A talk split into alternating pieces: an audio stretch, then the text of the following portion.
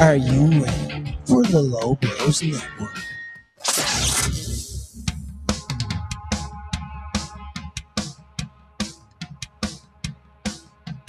Every Wednesday on the Low Blows Network, the Low Blows team are at hand to break down, analyze, and make fun of all things pro wrestling. Hosted by former pro wrestler Rick Nash. I think the only reasonable thing we can do now is turn John Cena heel. Selfie with me, fucking dog. Banned from Nigeria. I will be talking to the government tomorrow morning. YouTube star Corporate Cian. This elephant has four legs. Joe West has four legs. Joseph Stalin, if he had two more legs. Bonesaw rips off his shirt, yeah, and it says, Chuck your law, big dirty tricolour. it's, And the Queen of Irish West, Katie Harvey. Oh, oh, I want one to sign just CM I'm Punk. so or- embarrassed. CM Punk. It's Low Blows.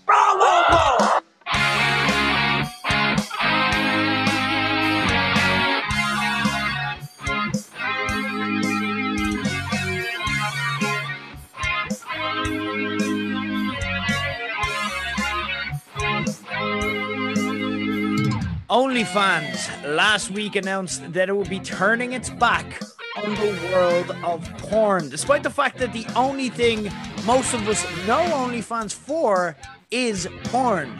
The global company announced it would block sexually explicit content from October, although it would still allow certain new content. And in a bit of good news for us today, uh, as we kicked off Low Blows, OnlyFans realized that it was Wednesday, so they're going to just fuck with the plan that we have, uh, and they've gone back on that. So they will be allowing porn. So, like, again, I'm not going to moan too much. Really good news for the adult entertainers who obviously needed to pay their rent and whatnot. So we're happy. But we'd already written the question, so we're going to go with it anyway. So as we get kicked off here on a very special bumper edition of Low Blows, Rick Nash, Katie Harvey, Corporate Cian in the house as always. Guys, what wrestling companies turned their back on the thing that made them famous to begin with? Corporate Cian, we'll start with yourself. I know, obviously, you asked this question with a certain something in mind, so I'm just going to say it. Uh, they got rid of the weight limit off 205 Live, which Ah, yes. for me completely defeats the purpose of the show. Um, it's died a very slow and painful death. Like when I first started, you see, like it was already flawed to begin with because you you people were crying out for a, a cruiserweight division. They wanted to see the belt back, wanted to see all the kill flippy wrestlers back. Um, but then when they brought it back, they sort of separated them from the rest of the of the of the shows. You know, like Raw, SmackDown. They had their own little segments. Remember they used to make the roast purple. That was that was pretty exciting. but it was uh, it was pretty stupid though, because I mean, like it, you know, separated them from the roster, and then what would happen is people be fighting over this belt that, like, on in the world, the 205 Live was a big deal, but on in the grand scheme of things, nobody cared about it. It was always in the pre-show, despite the fact the wrestlers fighting for the for the belt would be really good. Um, but over time, it's just gotten worse and worse. They moved the cruiserweight title to NXT, which I actually do like that move. But in doing so, they took it off 205 Live altogether, meaning that nobody there on the show, like nothing serves any sort of meaning or purpose. You know what I mean? It just sort of exists, and uh, that's that's that. Uh, and um, it's got to a stage now where like there's no title, everybody's fighting for no real reason. It's the main event of NXT. They decided, fuck it, let's put on wrestlers that aren't even 205, which for me is gas. I haven't watched it. I wonder what the commentators uh, like. Did they just completely ignore like the premise of the show, or or like like how do they how do they like mention? Oh yeah, here's a, a heavyweight on uh, on 205 live. I don't know. Maybe they changed the name, but 305 live or something. I wasn't. I haven't. Like, literally, I literally have not watched it in a long time. I, I can't wait for the Samoa Joe era 205 Live. I think that's really going to reinvigorate the brand. But uh, yeah, exciting times indeed. But yeah, no, that you nailed it. Yeah, they literally did turn their back. Katie, what do you think about uh, wrestling companies that turn their back on the thing that made them famous to begin with? I'm gonna I'm gonna pick on WWE here again because I think I speak for everybody when I say I miss old NXT. I miss seeing Derrick Bateman do obstacle courses, and I miss seeing you know like the mentors, and I miss everything that made it a little bit different. Like if you're gonna rebrand NXT, just change the name as well. You know what I mean? Like it, don't don't try cod me off that this is the same show. It's not the same show. It's not what I tuned in for. It's not what I want to see. I don't want to see another wrestling show. I want to see like I want to see like Maxine and Goldust have a wedding. You know what I mean? Or or it was Oksana and Goldust, wasn't it? Yeah. Yeah. And like all the love triangles backstage, and then randomly Dolph Ziggler would just be in a closet kissing someone. wasn't even on the show. Like I missed the chaos. And so very disappointed that they decided to actually showcase up and coming wrestling. Um, and I want them to go back to their reality roots. Katie's I- the only person who was disappointed when Walter Ilja happened. She was like, "That was shite. Where's the fucking, where's the fucking real obstacle courses? Like promos about mustaches, Michael McGillicutty. Where's all this? I Michael always McGillicutty. I always forget that when the two of you talk about the good old days of NXT, you generally mean something very different to the rest of the world. Look, I respect it. I respect it if nothing else. Guys, it's an absolutely huge week in professional wrestling. We'll take a look back on CM Punk's return. WWE SummerSlam that, for better or worse, was filled with talking points. We're going to hit on all of them. NXT TakeOver 36 and much, much more. But before we get started with the usual hijinks, something we want to address. So we've been covering the decline of OTT, uh, Ireland's biggest wrestling promotion, in real time here on the show over the past year post speaking out, and it's continued down its. The only word I can use to describe it at this stage is Trumpy Pat this week. Because you remember, of course, pre 2020, when it was all very much the grab them by the pussy era, where a lot of people partied. Uh, then we had the COVID as a hoax era, where instead of advising people uh, to drink bleach, their wrestlers protested wearing masks and licked Dublin bus poles. Uh, now we seem to be firmly mired in the stop the vote era, where the default response to everything is that criticism against them is a conspiracy or it's a vendetta, instead of just a reaction to their actions and valid criticism. Every week now, we we seem to be subject to constant persecution complex posts from talent involved trying to drum up sympathy that they somehow are the real victims of the post speaking out world, as opposed to, you know, the actual victims of speaking out because people are upset with the company that they're plugging all over social media trying to sneak abusers back onto the card. The latest attempt to add the persecution complex to their roster's moveset was a post eh, their, that their roster rushed to all like accusing quote unquote anti OTT people of hypocrisy for watching AEW and several talents, partners, or talents of uh, partners of talents or OTT staff followed up with attacks on the reams of people who instantly offered salient and detailed answers to this question. So let's take a minute to address it here also, because it's something I would like to bring up in the spirit of being transparent transparent and clear on this issue. First off, there's a myth gaining traction with these types that these quote unquote anti OTT people have a vendetta. Let's take this show, for example, as we've been very forthright with our own views on this over the past year, as we said at the start. This show features a former OTT women's champion. This show features a man who can be seen in the front row of almost every memorable OTT moment in Corporate Cian. And in me, it features a person who was in the front row of OTT's very first show. Go back on the on demand. There I am. Our last show before COVID, the last Low Blows podcast we did before COVID and before lockdown kicked in was a big Scrapper Mania preview, a show that Katie was booked on, and a show both Cian and I had tickets for that ended up being refunded to our huge disappointment. How, by any metric, is that a team of people who could be described as anti OTT? And you may say, well, Rick, look, you've been pretty open a long time there. you haven't seen eye to eye with Joe Cabray. And you know what? Yes, that's true. Like, I've had my ups and downs with them. I won't get into details, although like I could, but like I'm not going to get into them, okay? And I feel that you know, if you're in my position, you may feel the same. However, what you may not realize here is that I have always felt this way about the guy since pretty much the start of OTT, and that didn't hinder me from praising the company when I felt positive positive about them too. So you can't turn around and say, "Well, the praise is all right and that's valid," but like when you criticize them, it's a vendetta. You either have to take one or the other stance. Like at one point, I brought someone on board at Low Blow specifically to go to OTT shows, get bits for our social media, and review it on social media that uh, on the shows that I couldn't go to. Even now, people seem to think that it's like we cover AEW, but we don't cover OTT. Someone from who works for OTT got on and accused us of this. We covered OTT and their comeback last week on the show. Me and Katie spent 15 to 20 minutes talking about content that they released heading into the show. A few weeks ago, Corporate Cian even praised a Matthew Macklin video to my horror on this show. Um, but you say we don't cover it. We literally are covering it like almost on a weekly basis. Secondly, there's another false notion here that we're just happy out with AEW while there are people with accusations against them on their show, which again is something we've been been vocal about both on here and on Twitter.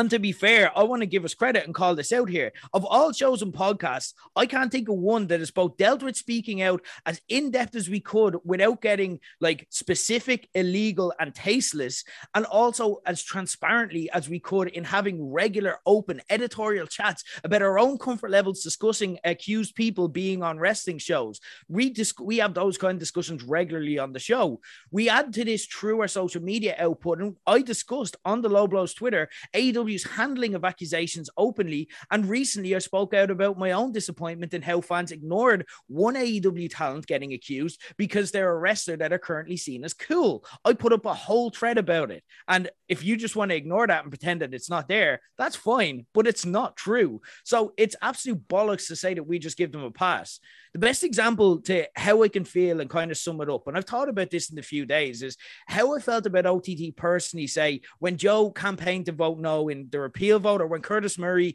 uh, was booked to win the opening match on a supposed all woman show, and yet in spite of those things, we continue to follow, support, and preview OTT on this show. There was a moral hesitance there that this was, there are elements of this company we don't agree with, but you kind of weigh it up and you say, I don't agree with that, but also I guess it's their call to make. And it's not as if anyone was directly harmed by that match, even if I don't like the views or what that guy did. And hundreds of people made that same decision. And that's kind of where I am with AEW right now. There are elements that I'm a bit uncomfortable with, but on balance, and I'll explain that balance, um, I kind of see it as all right, it's probably on balance for a better company. What's speaking out changed for me though with OTT, and I've covered this, so I won't get too in detail, but particularly with one case that I'm not going to get into, for me, it showed the cumulative damage of all of these separate incidents when you put them together, and that formulates into a culture.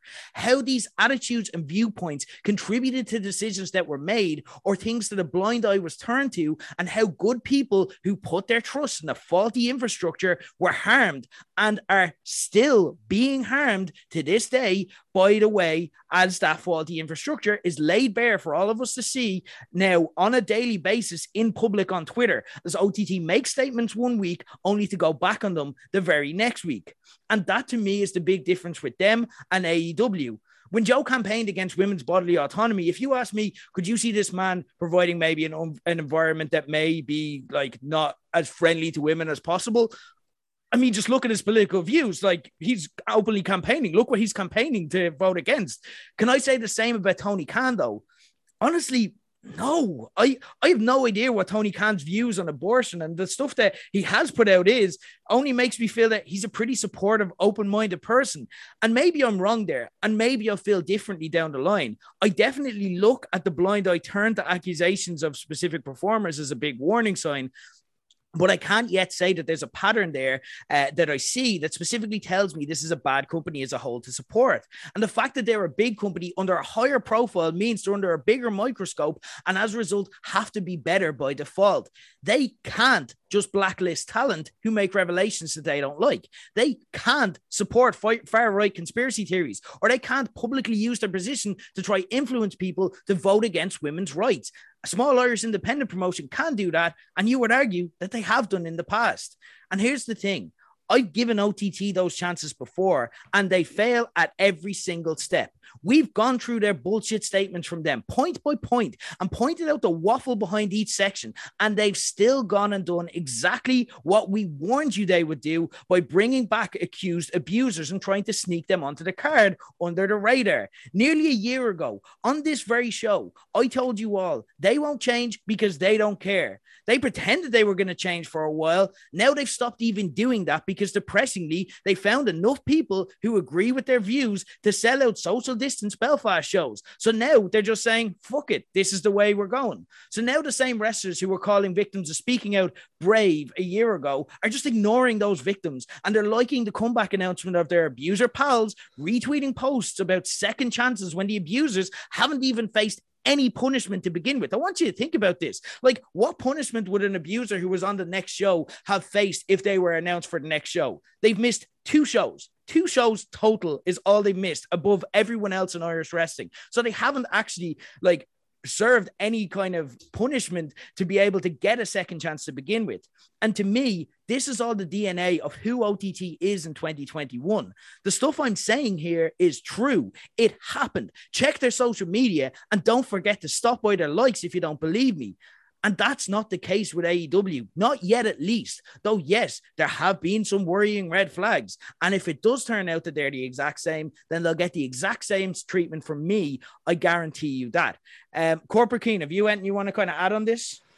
Yeah, I, like obviously I thought about that a lot, like that kind of question with um is there a difference between AEW and OTT? I'll, I'll like, I'll start by saying where I, where I'm at with Irish wrestling because I don't want this to come across as kind of like a, a you know a big pro OTT stance. Um, so obviously, like the promoter has neglected his responsibilities. That's just how I feel from from what I see. Um, he said, "Look, here's your badly written code of conduct. Here's your Irish safety board. Here's and now fuck off." And then once it came to him actually having to make a tough decision and turn away somebody who who I feel and who a lot of other fans feel shouldn't be a part of Irish wrestling, he couldn't do it. He couldn't make the big decision. And because he wasn't responsible enough to make that decision, the responsibility has then seeped down to the wrestlers. So now it's the wrestlers' job to be responsible. And I, unlike I know I've seen a lot of people ripping into the wrestlers, I do feel a degree of sympathy, particularly towards the younger wrestlers, because the right thing for them to do, the way I see it, is to basically pull out of shows where they are being put on next to that where they have to work alongside somebody with allegations. I think the right thing to do is band together and pull out.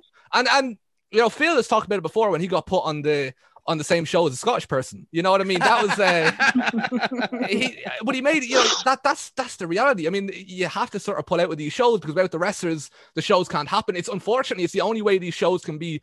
It's the only way these scenes can be kind of policed if the promoter isn't willing to make the big decisions, which as we've seen, like he's not. Um, but then I look at what the wrestlers are doing. So far, nobody's pulled out of the show, and also as as you say, I mean, yeah, you know, the, the lad with allegations out here tweeting, you know, he's coming back and all that. And I check the likes and everybody seems to be welcoming him back with open arms.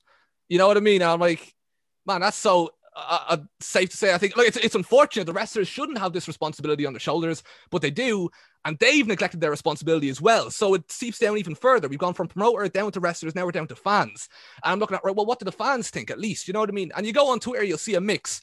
Um, but I see, unfor- like unfortunately, I see more than enough fans who say, um, not not only it's like not only do they not care about abuse victims, but it's also they don't understand that they don't care about abuse victims. They are just like I don't even know where to start with some of the shit I've read over the last week. But like I went to basically tweet about it, and I was kind of like, John, there's, there's no point because it's almost the way I feel about Irish wrestling now. I, I almost feel like I'm not welcome in it. You know what I mean? I feel like I'm not allowed to be a part of it because like I look at what OTT are doing, and it's like, like, I, I, it's hard to put into words. It's just sort of like uh, because I don't feel right supporting a promotion that brings back somebody who clearly, like, it's black and white. He shouldn't be there. You know what I mean? And because I feel that way, because I dare to like question OTT, it's like you know I'm a, I'm an I'm anti OTT. I'm an OTT hater. You know what I mean? So it's like oh, just block and move on. You know what I mean? Um, so so that's where I'm at with Irish wrestling. I don't I'm not really not really into it right now. It's kind of I feel a bit off off put by by how the last week's kind of been. Um, but to answer the question, the difference between AEW and OTT. So this again, the, the reason I've stated that, so I don't want this to come across as a pro OTT stance. Personally, I don't really see a huge difference between AEW and OTT, except for one, and I'll get to that later, right? But at the minute, like on paper, between the two companies, I don't think one can really take a moral high ground over the other because I look at AEW and I've seen people say, "Oh, look, they fired Jimmy Havoc." It's like yeah, that's easy. Like Jimmy Havoc was, he was disposable. You know what I mean? If, if Jimmy Havoc was still there, he'd be probably where like you know the, where the, sort of the, the AEW dark crowd are. You know what I mean? Not not really a hmm. significant part of the show. It is what it is. They got rid of him. They dealt with the Sammy Guevara situation right. I felt, but then like when it came to making the big decisions, you know what I mean? When it came to again, like when they when they when they had to encounter their first actual roadblock. Like you look at Darby Allin, that's one of their best wrestlers. That's one of their biggest stars. If he disappeared like off the show, you'd know. Um, and I mean, he's, he's wrestling CM Punk. You know what I mean? In, in CM Punk's return match, it doesn't get bigger than that. Um, and I look at that and I'm kind of like, I don't trust AEW at all, to be honest. I, I, I, I if I'm just being honest, like I, I, know you said certain points there. I kind of feel a, little bit differently with some of them. Like when you say about um, you don't know how Tony Khan voted in the abortion. Uh, that that's fair, but like I don't, I, like I've no reason to believe that he would have voted yes any more than no, if you get what I'm trying to say. Because I look at what he's, you know, he's booking alleged, you know, booking people with allegations. He neglected his women's division for a long time as well, up until recently. So it, I see similar patterns to how it's being done in OTT. So I don't trust AEW.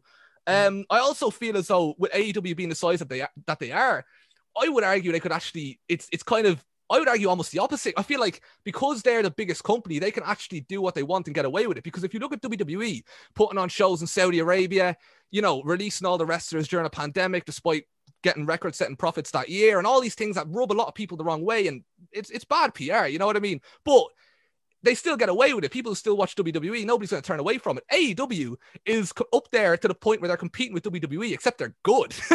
you know what I mean? Like their show is good. So the way that I see it is that like I don't trust AEW because I believe that they can do whatever they want, and I actually think they can get away with it personally. But there is one slight difference, right? And this is the for me, this is the difference between OTT and AEW, right? Um, when I look, it it's it fan pressure is is pretty much what I'm basically saying. Um, if you look at anybody, right? If you support your local independent wrestling promotion, you as an individual are a larger percentage of that promotion's fan base than you are of AEW's or WWE's by a significant margin. And you know, if, if, if there's a large group of you that, that think alike, you know what I mean. You've got friends who feel the same way. So that, you, the percentage starts to grow. You know what I mean. There is an it, it's it's a chunk. It's a chunk of the fan base. And the difference between OTT and AEW is that if if I like if I turn around tomorrow and I say AEW, don't book Darby Allin, I, I don't feel comfortable with him on your shows. I'd rather somebody else in that position. Nobody's going to see it. Tony Khan's not going to see it. AEW aren't going to see it. OTT, whether they respond to you or whether they choose to ignore you, the reality is they see absolutely every single thing that you say. That's, I mean, you know, Joe checks Twitter, he sees it. Like, and evidence of this, evidence of this is how they announced this person's return. They didn't, they didn't, did they put him on a poster? No. Did they put up a match graphic? No. Did they put it on Twitter? No they snuck him onto the Eventbrite event page where all the list of names are, and in a little small print, you know what I mean, on the slide, so they could technically say, "Oh, well, we announced them." You know what I mean? But clearly, they knew it was wrong. They knew they were hoping that nobody would fucking find out, and because I'd imagine their thought process was, none of the speaking out fucking nerds are going to buy a ticket, so they're not going to see it, and the Facebook fans who are buying a ticket aren't going to care. But obviously, somebody checked it. It went on Twitter. They got a lot of backlash for it, and um, the way that I see it is that you could if you're lucky, get a situation where enough fans go against OTT and it kind of they're not going to do the right thing for moral reasons, but maybe for business reasons, you might force them into doing the right thing. Um, an example of this would have been when obviously Bram got booked. You know, uh, a few years ago, it, it, caused a shitstorm on Twitter that OTT had never seen before. They were not familiar with it. It kind of spooked them, and they they pulled him from the from the show, and nobody had to go and see him then. Um, I'd also look at uh, ICW No Holds Barred. These are uh, this is a promotion in New York. It's quite a relevant indie in New York. I'm, I'm guessing it would be kind of the New York equivalent of OTT. Um, but uh, my Twitter was blown up yesterday because they booked somebody who they shouldn't have booked, and they they did a big video package for him. A big oh he's gonna be he's he's wrestling uh, you know on a in a big match you know marquee match. And it got shot on. It got absolutely royally fucking shot on by absolutely everyone. They were like, "What are you fucking doing?" And after, and, and they did the same shit that OTT did. We're like, oh, we investigated it, you know, we did this, we did that. But in the end, they were like, oh, uh, okay, we hear you. We pulled them from the show. And all right, yeah, it's still you still look at them and you're like, yeah, you tried. That's that's you're still disgusting. You still try to put them on the show, but at the end of the day, it's still a show without somebody on it that you know you, you don't want on it. You know, you know what I'm saying? Like it's it's still a step in the right direction. I feel like when it comes to smaller indie promotions, I feel like you have that power kind of. Um, like uh, when I saw a load of tweets, you know, last Friday, whatever day it was, I noticed one of our own loads buds, uh, Liam, I think it was, tweeted, you know, if you something like if you want to stamp out abuse in wrestling, it starts at home. And I kind of agree with that. I feel a degree of responsibility towards my own wrestling scene as yeah. one of the few that are kind of a part of it. It's a community. We all know each other. Like we know the people involved. It's not like celebrities. We're not talking about John Cena here. You know what I mean? Um, and the way that I view it is if you if you're somebody who wants to watch OTT, right? Let's just say, you know, time has gone by, nothing's changed, not enough fans give a shit, the wrestlers don't give a shit, the promoter doesn't give a shit. They still have a monopoly over Irish wrestling. They're the only major promotion here. Live wrestling's a big part of your life. You don't really know where to go without it. I understand. I understand somebody who would who would go to OTT. Let's say the state, like this, I'm being realistic, right? If, if they have a national stadium show and they book someone who I've wanted to see my entire life, I can't think of anybody off the top of my head, right? But Eric Rowan, you know what I mean? Or something like that. But you know what I mean? Like somebody off the, that I've wanted to see. CM Punk is now on the CM market. Punk, all there that you stuff. go. Yeah, yeah, yeah. yeah. They're doing a meet and greet with CM Punk for 40 euro. All you have to do is buy a ticket and you get to meet your, you know, your hero in a national stadium and you get to watch him wrestle live. I, you know, I, do you think I'm going to go and attack somebody for going to that show? I understand Yeah. people who do. I understand people who say, look, you've got a responsibility here. You shouldn't be funding them. But my stance is if you're going to the show just to watch it, I understand. I, personally, I don't. I don't feel that same level of anger. I feel like as long as you un- as long as you've assessed the situation appropriately, you understand the situation that you're in, and you're deciding to go ahead with it anyway. You know, at least as long as you're educated, that's that's my kind of big issue. Um, I was going to make a point about financially supporting OTT, but then I realized like, because here's the thing, right? If you want to watch OTT or attend a show, you're you're giving them money. Whereas I've been watching AEW since 2019, I haven't given them a cent. So that initially. Let me tell them. They're going to shut down my FITE TV account. For fuck's like. but I look at that and I'm like, you know, oh, is that a point? But it's not really because look, if AEW released a game, I'd buy it. If AEW did a show in Dublin, I'd attend, and I wouldn't even think twice about it, and nobody else would think twice about it either. We'd all go. Um, so I so I think it'd be a bit rich for me to turn around and start ripping into people for going to OTT that alone. But what I would say is this though. I have a big fucking issue with people defending OTT as if it's a personal attack against them. Like, oh, how dare somebody criticize my beloved wrestling company? Why don't you want your company to be better? You know what I mean? Why don't you want your local promotion to be a safe place? Why are you so against that? You know what I mean? Like that's that's what pisses me off because it's like I'm I really want OTT to be a safe place. You know what I mean? Do you know how much I miss going to live wrestling shows? But I can't go to these fucking Belfast shows. It doesn't feel right, particularly when this, when this is the direction they're heading in. You know what I mean? It just feels so off. Like whenever I've been I've been on Twitter looking at what everybody's saying about OTT, it almost feels like a fucking like North Korean propaganda project. You know what I mean? Where the wrestlers go to these shows and are like, "This is excellent. OTT is back," and I'm like, "How is OTT back?" When I left, oh, when when, when I was last at an OTT event, we were all buzzing because there was going to be a 2,200 seater filled out show with the best wrestlers in the world all doing their thing. Right? This is now you're now doing you know fairly average shows in front of 150 people in Belfast, while the fans go, "This was amazing." This was amazing. I cannot wait for the next OTT. It's like, why do you have to be like this? Why can't you just fucking say, look, I would I would also look forward to the next OTT, but preferably if they book nobody with allegations, you know, that kind of way. Like I didn't actually rip into anybody for going to the first two OTTs, you know, that kind of way. Like I was like, look, the vibe is very fucking off. Let's be honest, it is. It feels very weird and uncomfortable. But if you want to go, do what you want to do. I'm not gonna I'm not gonna be, you know, policing your life and whatever, whatever. But if you're gonna take the fucking social media and, and act as if this is not a bad thing to do and that this is great, you know what I mean? No, I think the entire wrestling industry as a whole, for me, it, it it's it's pretty scummy. It's pretty dark. A lot of changes need to be made. I just feel like we the only the only area that we've got any even slight bit of control over, and it is only a slight bit, is our own scene. I just that's just what I feel. So I feel like if you just I would just say at least think about trying to improve it. You know what I mean? At least think about do you really do you need to see that wrestler? You know what I mean? Like, can you not like I don't know. I just think like just stop stop blindly following it. If you want to go, go, but just at least fucking educate yourself on the situation is, is pretty much what I think. Excellent point as always. Uh, Katie, is there anything you want to add to this? Yeah, and I hope it all comes out coherently because you know it's seven, seven sen- months pregnant. it, it, and it's a sensitive subject, and it's not one I, I talk about often. And I've talked to you guys what that is off air. Um, and it's because like I would have a lot more skin in the game in terms of I have a duty of care to a lot of the people involved in Irish wrestling. Um, and I am generally working on a different information level to a lot of other people. Um, so I, I try not to talk about it too much because I would never forgive myself if I said something that shouldn't be out there, you know what I mean? Or that somebody has told me in confidence or that it's an ongoing situation being dealt with. So that is generally why I don't really speak out much about it anymore. Um so I suppose for me, I'm going to talk about it in a more general sense. Um and for me, it kind of touches on a lot of what Cian said as well, just about like for me, for me, I I understand the anger. I understand the restlessness. I understand the hopelessness. I understand both sides. I under I understand a lot of what's going on, but the thing that upsets me about what's happening in the scene, and this goes for wrestlers, fans, promoters, everything, is everybody is becoming so militant in their stance. I feel like we're actually driving further away from solutions and being able to fix the scene than being able to communicate with each other to fix the scene. Because as I said, like I understand everything. When a fa- when a fan messages me and says, I'm so frustrated because I've messaged X, Y, and Z and nobody is replying to me, I feel that sense of hopelessness. You know what I mean? I understand you're pissed off because you're trying to express a point of view. It's not getting answered. So the easiest thing is to go on Twitter and blast it. You know what I mean? I completely understand that. I understand when a wrestler comes to me and says, I just put up a match graphic and now I have people in my DMs telling me to kill myself. You know what I mean?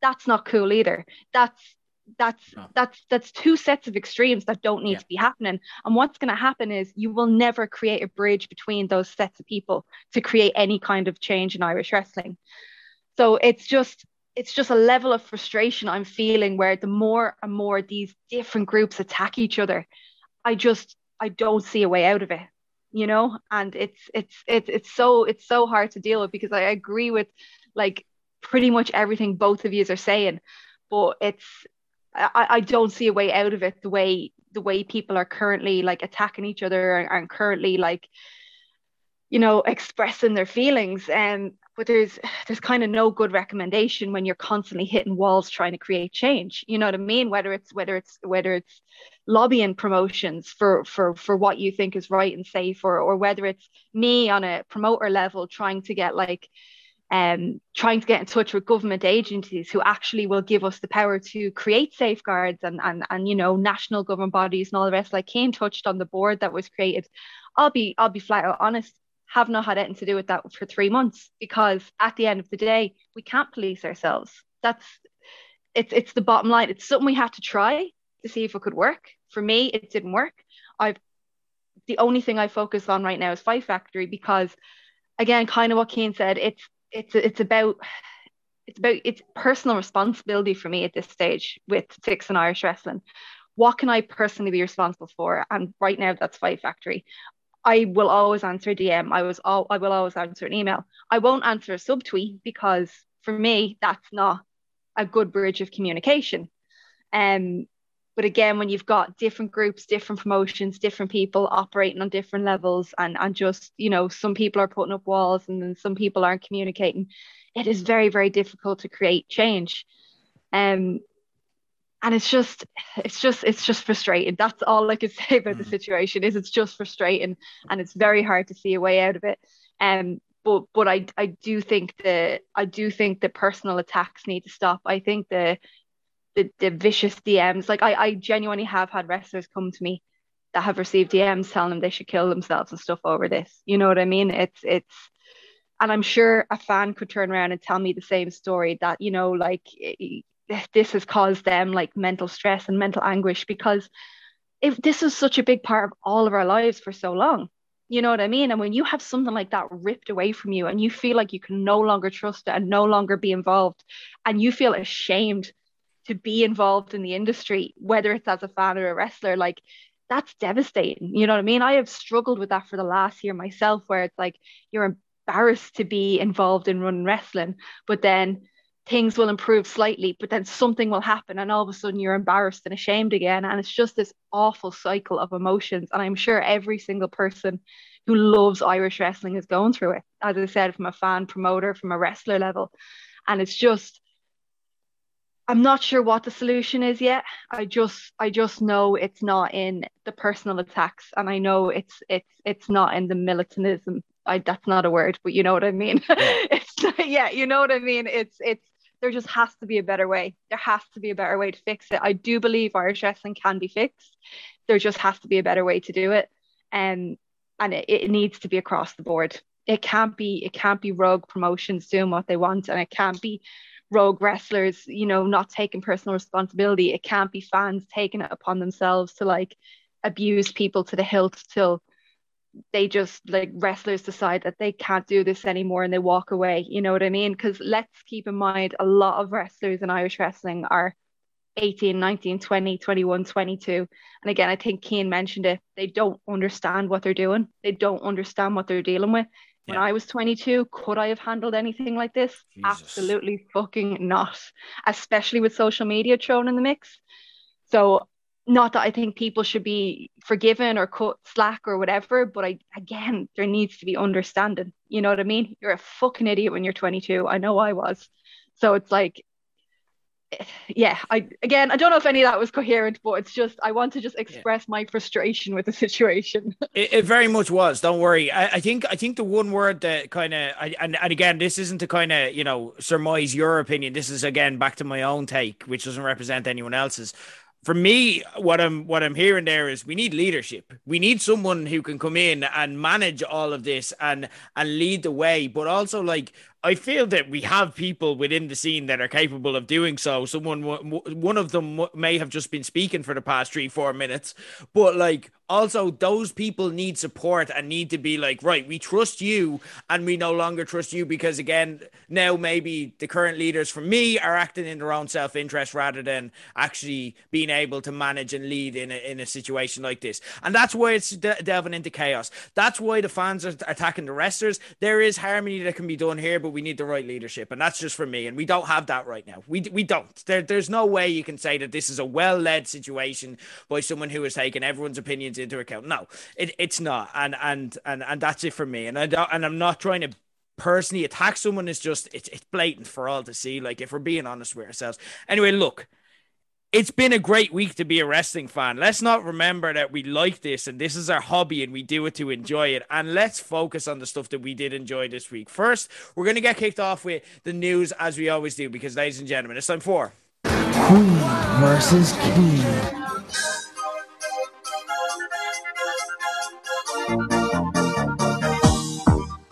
Queen versus Cian because my two co-hosts are good friends, but they are even better enemies. So what we do to discuss the main stories of the week is we put pick the top five news stories of the week. We put 30 seconds on the clock and we award points for punditry. Uh, what we've been doing as the year has gone on is we have collected, uh, kept score of the points uh, that have gone on. Katie raced out into a lead a few weeks ago. Corporate Cian pulled her back uh, and is now leading 14-13. Um, Cian last week took his ball and went home. Obviously, we discussed how, how he wasn't happy at losing SmackDown and gaining Raw, but you're back here to defend your lead and you're going first, Cian. Um, so we will get started now. Question one. Um, let's start with Nick Khan answered speculation that a lot of the weird transactions in WWE uh, indicated that they're for sale, saying in an interview with Ariel Helwani that they're open for business and listening to offers, if not actively pursuing a sale. Do you think this time, 10 years from now, the McMahons will still own? WWE? No, I, I think Vince McMahon will be dead. I don't think he's, Shane's going to get it. I don't think Stephanie's going to get it. I certainly don't think Triple H is going to get it. Um, I think over time, more shares will be bought by the public and it'll overtake their majority share. And then eventually it'll be owned by some random stockholder called Kyle it, from Maine who wears polo shirts and plays golf on Sunday. Um, that's what I predict. Fair enough. Katie Harvey, do you think the the McMahons are going to own WWE in 10 years? I think they are. I think they are using this as a mysterious smokescreen to cover up some maybe um, controversial and dodgy and not well thought through decisions. I think they they released a few people and then went, oh fuck, what have we done? Uh, uh, uh, quick, let people know that there might possibly be a plan, but there's not really a plan. But we'll let people think that there's an ulterior plan to all this, and then we'll, you know, we just won't mention it again in six months.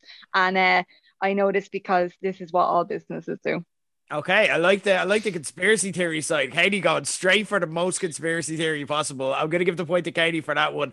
Question two: Roman Reigns performed an extraordinary drive-by on CM Punk in an interview with also Ariel Helwani. Helwani is just owning our news section. He is dominating the world of wrestling news in his first week on the job, uh, leading into SummerSlam as he, as Reigns described Punk as someone who wasn't as good as he thought he was. Is that a fair comment, or is Roman feeling the pressure with uh, of AEW now that Punk has returned? Katie. I'd never heard this, but like, I love Roman Reigns and he's spot on. You know what I mean? Like, I feel like he plucked this thought out of my head. Like, look, I appreciate CM Punk's return. I know it was a great moment. I stayed up and watched it. I enjoyed it. But at the end of the day, he he wasn't even the greatest wrestler on the roster. Never mind the greatest wrestler in the world at that time. So it's like yeah, look, he it, it's great he's back in wrestling, but let's not pretend that that that he's he's Daniel Bryan or he's or he's anyone like even close to that level.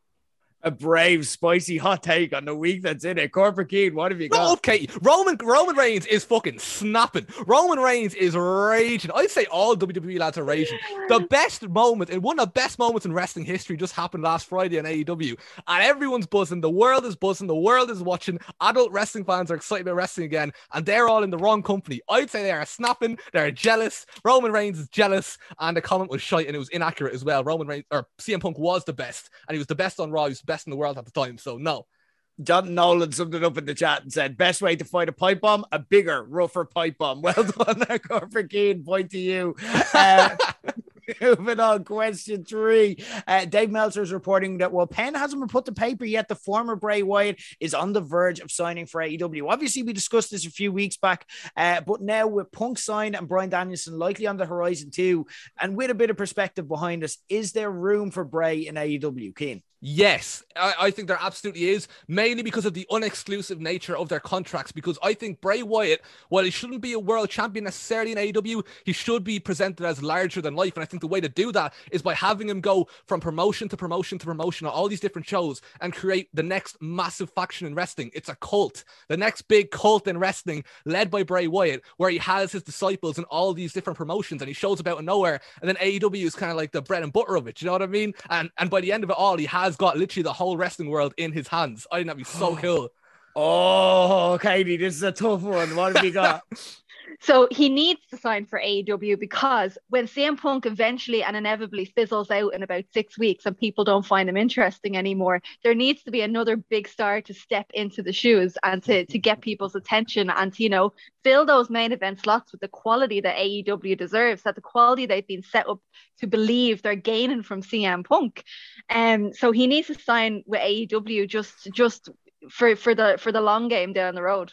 Katie, I do admire the balls coming out, like attacking, attacking CM Punk twice already into the podcast. We haven't even addressed it, uh, but I, am going to give the point to Cian here because, like, you just captured my imagination. A multi wrestling promotion stable, the whole world is hands. Amazing stuff. Corporate Cian, you're leading 2 1. Uh, question four. Uh, let's discuss uh, Becky Lynch, of course, who came back, um, and, and we'll talk about that moment shortly. But reportedly, she was brought back to go on a Roman Reigns style heel turn by her own request. We're not going to talk about the moment now. What I want to talk about is do you see fans booing Becky considering her biggest face run came, remember, from the last time she tried to turn heel at SummerSlam? Do you think fans are going to boo?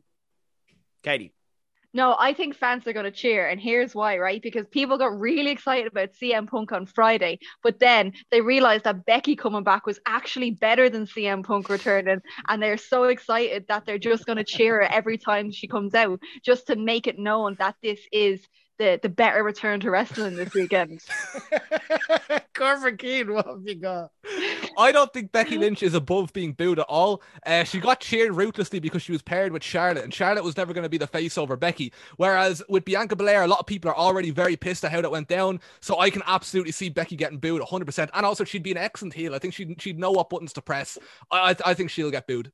Okay, interesting. Katie, like for sheer persistence, I'm going to give you the point there. The third time doing a drive by at CM Punk for no reason. So you're just persistent pays off here on Queen versus Cian, which sends us in to question five and our decider. WWE have announced that the New Year's Day pay per view the president Nick Khan spoke of in his interview with, once again, Ariel Helwani, will be named WWE Day One. But what other holiday or special occasions would you like to see a big wrestling show held on, Cian? Oh, I think it's fucking insane how we have not got this at any point ever in the history of wrestling, considering it's probably the most in-demand show of like that hasn't happened yet. Um, the Battle of Bridget's Day, the first of February, everybody would be fucking buzzing for that. Imagine all the crosses. I'd say that the, the main event like would end. It'd be a no DQ, and somebody'd use a cross, Bridget's cross as a weapon, like a, a, tomahawk or one of them, just fuck that at the person's head. I, I think it'd be deadly, and, and obviously it's Bridget's Day, so everybody would want to do something special for it. They'd go to the wrestling. it'd be perfect. Battle of Bridget's Day. What you got, Katie? I want them to celebrate New Year's Day, but they're absolutely missing a trick not having the New Day's big New Day, New Year's Day uh, Eve celebration, New Year's Day celebration. Can you give me the point now, please? the more you said the word new, the less likely you were to get the point. It was literally listening to someone talking their way out of a corporate Cian. Congratulations, you've won the week. the Bridget's dead battle of I've just spilled my fucking water on myself laughing. Fuck's sake. the battle of Bridget's new, Day. new days, new year, Eve. New... the fact I made you laugh mean I entertained you means I should get the point. I no, no, final. It's locked in. It's locked in. Too late. You know what? If you if you'd managed to somehow turn it into a drive-by against CM Punk, you might have been in there, but, uh, but you bottled it at the last minute. You gave up at the last minute, so Corporate Cian wins that one. Anyway, guys, let's talk about the in-ring. There's so much to get to, so let's not waste any more time because it's time for Say something Say stupid. something stupid worst moments of the week. In at number six this week, let's talk about NXT UK. this is such a small silly thing, right? But it made me laugh so much on Twitter. So basically, there's this wrestler called Nathan Frazer on NXT UK, and um, he posted a match graphic of him versus Daniel Bryan at SummerSlam. Right? It was clearly a fan made graphic, but like he tweeted it as if he was real. I, I no, no, he's real. He tweeted it as if the match was real. Like it wasn't like you know like when people do these match graphics and then like the wrestler might retweet it and be like cool fan art you know? He he downloaded the picture embedded it in his own tweet and then hashtagged it SummerSlam and posted it. Because I was kind of scrolled through it I was like Nathan Frazer versus Daniel Bryan? Like what the fuck is this? And I'm just like it's a little bit jobbery to be reposting fan art as you know actual match graphics. Like without any kind of joke or smart remark or be like oh look at this cool fan art that someone definitely not me on canva made you know to put on twitter.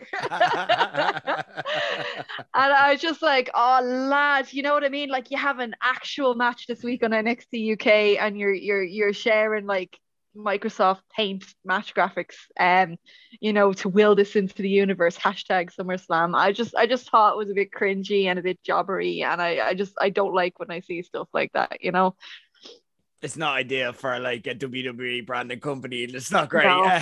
Um, in at number five, so I watched the first episode of Stephen Amell's new prestige wrestling drama Heels that debuted on Starz last week. Uh, the second episode with CM Punk is out now if anyone wants to go looking for it. Uh, it is attracting a bit of buzz. And as soon as you tune in, you can't help but notice that there's a fair bit of money behind the show. It looks expensive and it has some familiar faces, like not even just from wrestling, from Hollywood as well. They've got Amell, obviously, who's coming off front in his own Marvel series, and you've got From the Hunger Games across him playing his brother slash rival. Plus, you've got Chris Bauer, who is that guy from that thi- that thing. He is the goat of that. Uh, you can see in it that it's a passion project for Amell, and a lot of love has gone into it. So I feel really bad to say this, but it's fucking cringe, lads. It's bad. I'm sure there will be people who hate me saying this because they really want it to be good, and maybe, maybe like they they do enjoy it. I don't want to take it away from them if they do, uh, but maybe they have that shame about being a wrestling fan too, and desperately need there to be a show like this so they can point to their friends and say, "Look, the thing I like is valid," or maybe they see themselves in it, so they're root for it, which is fair enough. But try as you might, you cannot convince me that the first episode was a good episode of television. For a start, what it forgets is that we're living in a world where Glow has happened on Netflix. And the thing that Glow had that Heels misses out on completely and criminally is that it appreciated that wrestling is silly, kind of ridiculous and farcical, but it's fun. And if you embrace the craziness, everyone can find something to like in it, whether you like wrestling or not, which is why Glow was popular even outside wrestling fans. Heels is not a fun show. It's going for a gritty, the wrestler vibe. And again, you can tell that it's made with love, but it's bad because it's like hearing someone trying to sell someone on wrestling and picking the wrong storyline, like where they should have said two lads kicked each other in the face at the same time. They instead try and explain the history of the undisputed era and the intricacies of Kyle O'Reilly and Adam Cole's feud. And you can just see the other person's eyes glaze over, whereas they just didn't when it came to Glow. The last issue for me is that for expensive and as much of a passion project as this is, it somehow still misses the authenticity mark. And I think think this is down to Amell's gateway into wrestling being Cody, someone who, for whatever you say about him, he didn't come up through, through the system like the, the old school independent way. He came in and got a, an entrance into the back door because of his father's name, and he kind of even got a red carpet run when he went on to the Indies before effectively getting to launch his own company and getting a, a, a huge contract as well.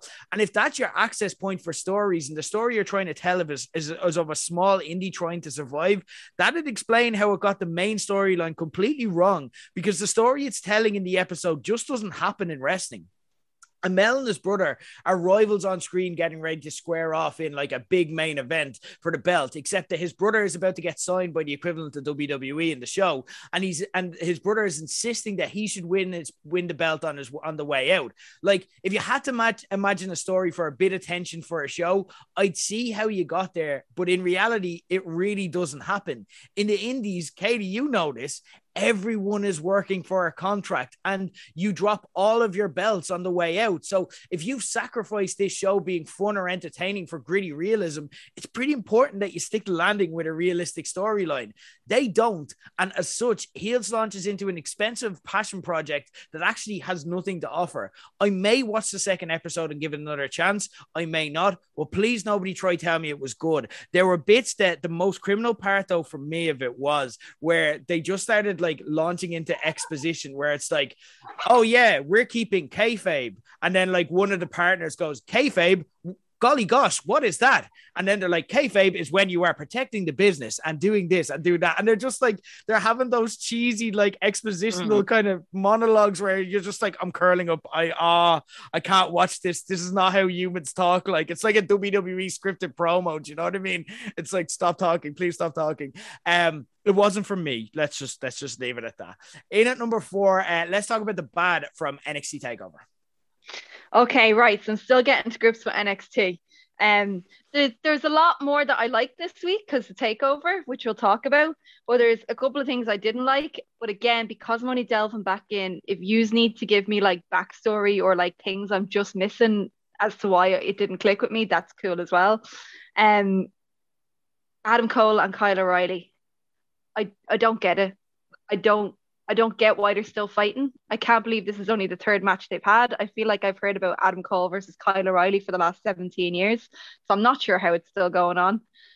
And like it even even to someone just jumping back in, it was it was built up like this big epic finale. You know what I mean? Like this is gonna be the match to end them all. And like maybe it's because I haven't watched the story all the way through, but it just seemed like really underwhelming to me the entire match. I don't know. Maybe it's as well because the rumors are so strong that Adam Cole is done now. It kind of left like no doubt to who was going over and what the finish was going to be and stuff Mm. like that. Um, so maybe part of that killed it for me, or maybe it was the fact that it went on after one of my favorite matches of 2021 in uh in Walter and Ilja Dragunov that like you know I was just like emotionally spent. I don't know what it was, but I just I didn't get it, and I I, I don't generally get Kyle O'Reilly as a wrestler. You know what I mean? Mm. Like the I I he's very good. Don't get me wrong. He's very good at what he does, but it's he's not someone that's ever like clicked character wise at me. Who I I've never been like, oh my god, Kyle O'Reilly's wrestling tonight. Like I have to tune in. I've just never had those feelings about him. So maybe I'm missing the mark on that match. But like for me, it was definitely the weakest on the card. No, you've got it. No, you're right. Yeah, Oh, yeah, everything you're okay. saying is accurate. I, I was I was betting to NXT Takeover and I skipped the entire thing. yeah. Okay, all right. So that that just that Kyle just O'Reilly's a like- fucking nerd. Like, did any did, did did anyone see his promo that he cut this week? No. No, I haven't watched it yet. Oh, it's the nerdiest thing you'll ever watch. He started like trying to be like, you know, you remember when like they tried to write make Roman Reigns into like a cool, like, like saying like funny zingers, and then he ends up saying suffer and succotash. And then like it's nearly that bad because he started to try give other wrestlers nicknames. So he starts going to LA Knight, he goes, Okay, La Knight, if that is your real name, and Peter Dunne, and it's like They're not funny Aw. nicknames. That's the, I'm getting I'm getting really strong uh primary school teacher vibes off that one. I'm not gonna lie. and like he starts like kind of like I, it's so bad like it's like corporate Keaton do you know when you make videos and you're like doing promos in like WWE games in old like WWE SmackDown and they're deliberately shit like yeah and you're like you know what I mean he starts trying to shit talk LA Knight one of the best on mic wrestlers ever and he's like where'd you get your jacket at the Stone Cold Steve Austin rip off shop And it's Oh like, no. got him. No. Oh, you nerd. and like literally, Joe just turns around and he goes, sick burn, yeah. Man, Like you're, he- you're actually selling me on Kyle O'Reilly, believe it or not. no, no, like he does give Oh, off strong bad. nerd vibes, you know what I mean? Like he's just one of the people who I see who they're trying to sell me as like this tough athletic guy, and I'm like, my ma could bat could bar him, you know what I mean? Like it, it- if he was disrespectful to my ma, she'd give him a clip around the ear and he'd fall down, and it's just that's not the vibe I want from my wrestlers, you know what I mean? Great. So hmm. I didn't love that match, and like I'm also still sorry, Cian, I don't get Karrion Kross either. Don't apologize to me, please. that He's, he's he's long gone. There, this is not this is not the man. This is not the Oh, you were- you. you, you haven't seen Raw, have you? Oh, No, You haven't okay. seen- you- yeah, oh, yeah, yeah, yeah, right. yeah. You'll understand in a minute. Yeah. okay yeah I, it's just like i'm such a big samoa joe fan that i was so excited for this match just because it was him in the main event like but again it just left me a bit flat and again i don't know if it's because some other parts of the show were so strong that i was just like oh why wasn't this main event or this you know what i mean but yeah it just it just it didn't it didn't hit for me you know what i mean like i just can't take Karrion Kross seriously as like a badass the way he's trying to come across uh, like I said last week, he looks like an off-duty children's magician to me. Like, you know, and it's just, it's, Joe looks like he'd legitimately kill you. And then this lad just, it just looks like it's such an uneven fight, but they're presenting him as a badass. And I just, I don't get it. Like, you know, and I know you keep saying, like, oh, cool entrance and Scarlett and all the rest of it, but like none of that is around. Like, Nope. I don't see No, any not of it. anymore. Trust, We trust don't, me. we don't say that. Like, if you have an issue with how he looked on Sunday, just I, I like wait until we're doing the raw review, but you will need to Google Okay. like what he looks like now because we want to get live reactions, like because that we but we, we will get to that. okay, all right, tell me again. I'll, I'll I'll take up a, a. Oh wait, I've seen it. Yes, I've seen right, it. I've seen yeah. it. Yeah, yeah, yeah. Okay, Okay. cool. I'll, I'll, I'll, I'll save it for raw talk. Yeah. We'll get to that. And Corporate Cian, I can't wait to hear your first raw review for that I'm purpose. so fucking excited, Rick. I'm really excited. But before that, I want to hear your thoughts on the negative from SummerSlam. Yeah, there was there was um yeah, like yeah.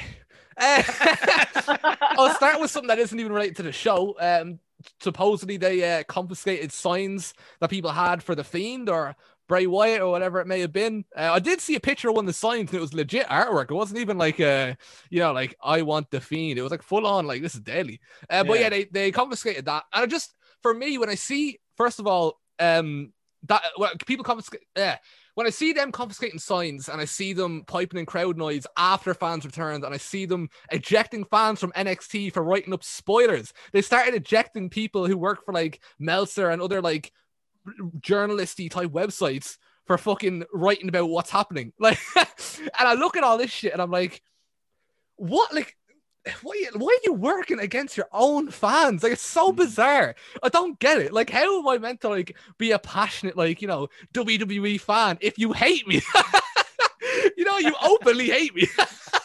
it's so weird. I don't get it. I genuinely do not understand. Like, how have you developed such an unhealthy relationship with your own fan base? You know what I mean? Like, the reason this shit doesn't happen in A, like I, know you can talk about one without without the other, but I mean they are kind of linked. You know what I mean? The reason this doesn't happen in AEW is because they put on a good show and they give people what they want. You know what I mean? It's not like a not like a groundbreaking discovery. You know what I mean? Like if you gave the fans what they wanted, you wouldn't have to any of this shit.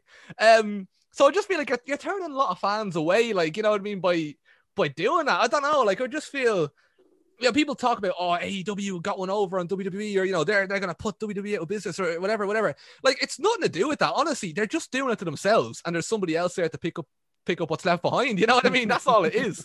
Um, bizarre. I genuinely don't see a single like pro. You know, like we look at the pros and cons, like why you do that. Um, but anyway, we get the. the I just, I just, I'm seeing what I have written down here. This is Alexa versus Eva. That match happened. and I don't know why. um, I watched it and I was like, I actually watched the entire thing because for time purposes, I normally find myself skipping through like matches and stuff. But I was so curious to see like what they would do to make um Alexa versus Eva like you know like a, a good match, like a possible match for SummerSlam. Uh, and they they just didn't, which is actually an interesting strategy. Um, I, I'm a bit, I'm a bit disappointed. I know it's gonna sound so weird. Everybody's gonna be like, "How can you be disappointed about an Eva Marie run?" Right? But look, I was a big Eva Marie fan in her first run. All red everything. She's not all red everything anymore. Her hair is pink. It's not the same, Pink, right? yeah. She's just, for me, it's like, I get that the joke is that she's a bad wrestler, but then it's like. She actually wrestles and it's bad. It's like what's it? What's, like, what's the twist? It reminds me of like these these YouTube fucking prankster dickheads that I used to watch when I was like 13. And they used to do this video like eating people's food prank, where they go to people in like New York and they'd eat their food. And there was no prank. They just did it and they'd be like, Haha, oh no, look, there's cameras, there's cameras, it's a prank. It's like, but it's not a prank because you just ate their food for real. just because you're recording it doesn't make it a prank. You just recorded yourself eating someone else's food. That's not a prank. and that's what this reminds you of, where it's like there's no like plot twist, like, oh haha, Eva can't wrestle, then she goes in and puts on a banging match, or she avoids wrestling and something else happens. as a twist to it. She just had a match and it was bad.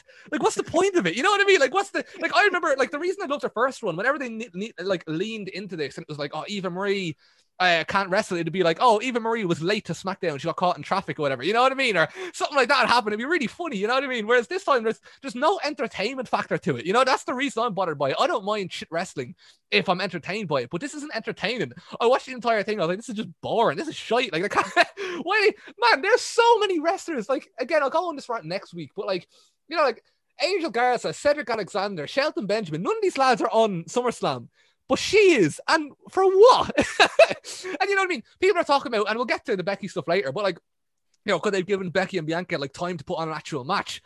And they didn't because what a few minutes had to be dedicated to Alexa Bliss versus Eva Marie. I think it was like four minutes or something like that. But then like entrances on top of that as well. So it's like, why? You know what I mean? And speaking of wasting time, that segues nicely into my next point. Uh, the filler segments. Why why did King King Nakamura come out and just dance around for no reason? I, I love that. I love Why? that. I can't believe you're coming after. I thought it was so funny they did that big entrance and then just cut to another match. Me and Phil were watching it. and We were like, "What the fuck?" Like, See, for me, it was it so funny.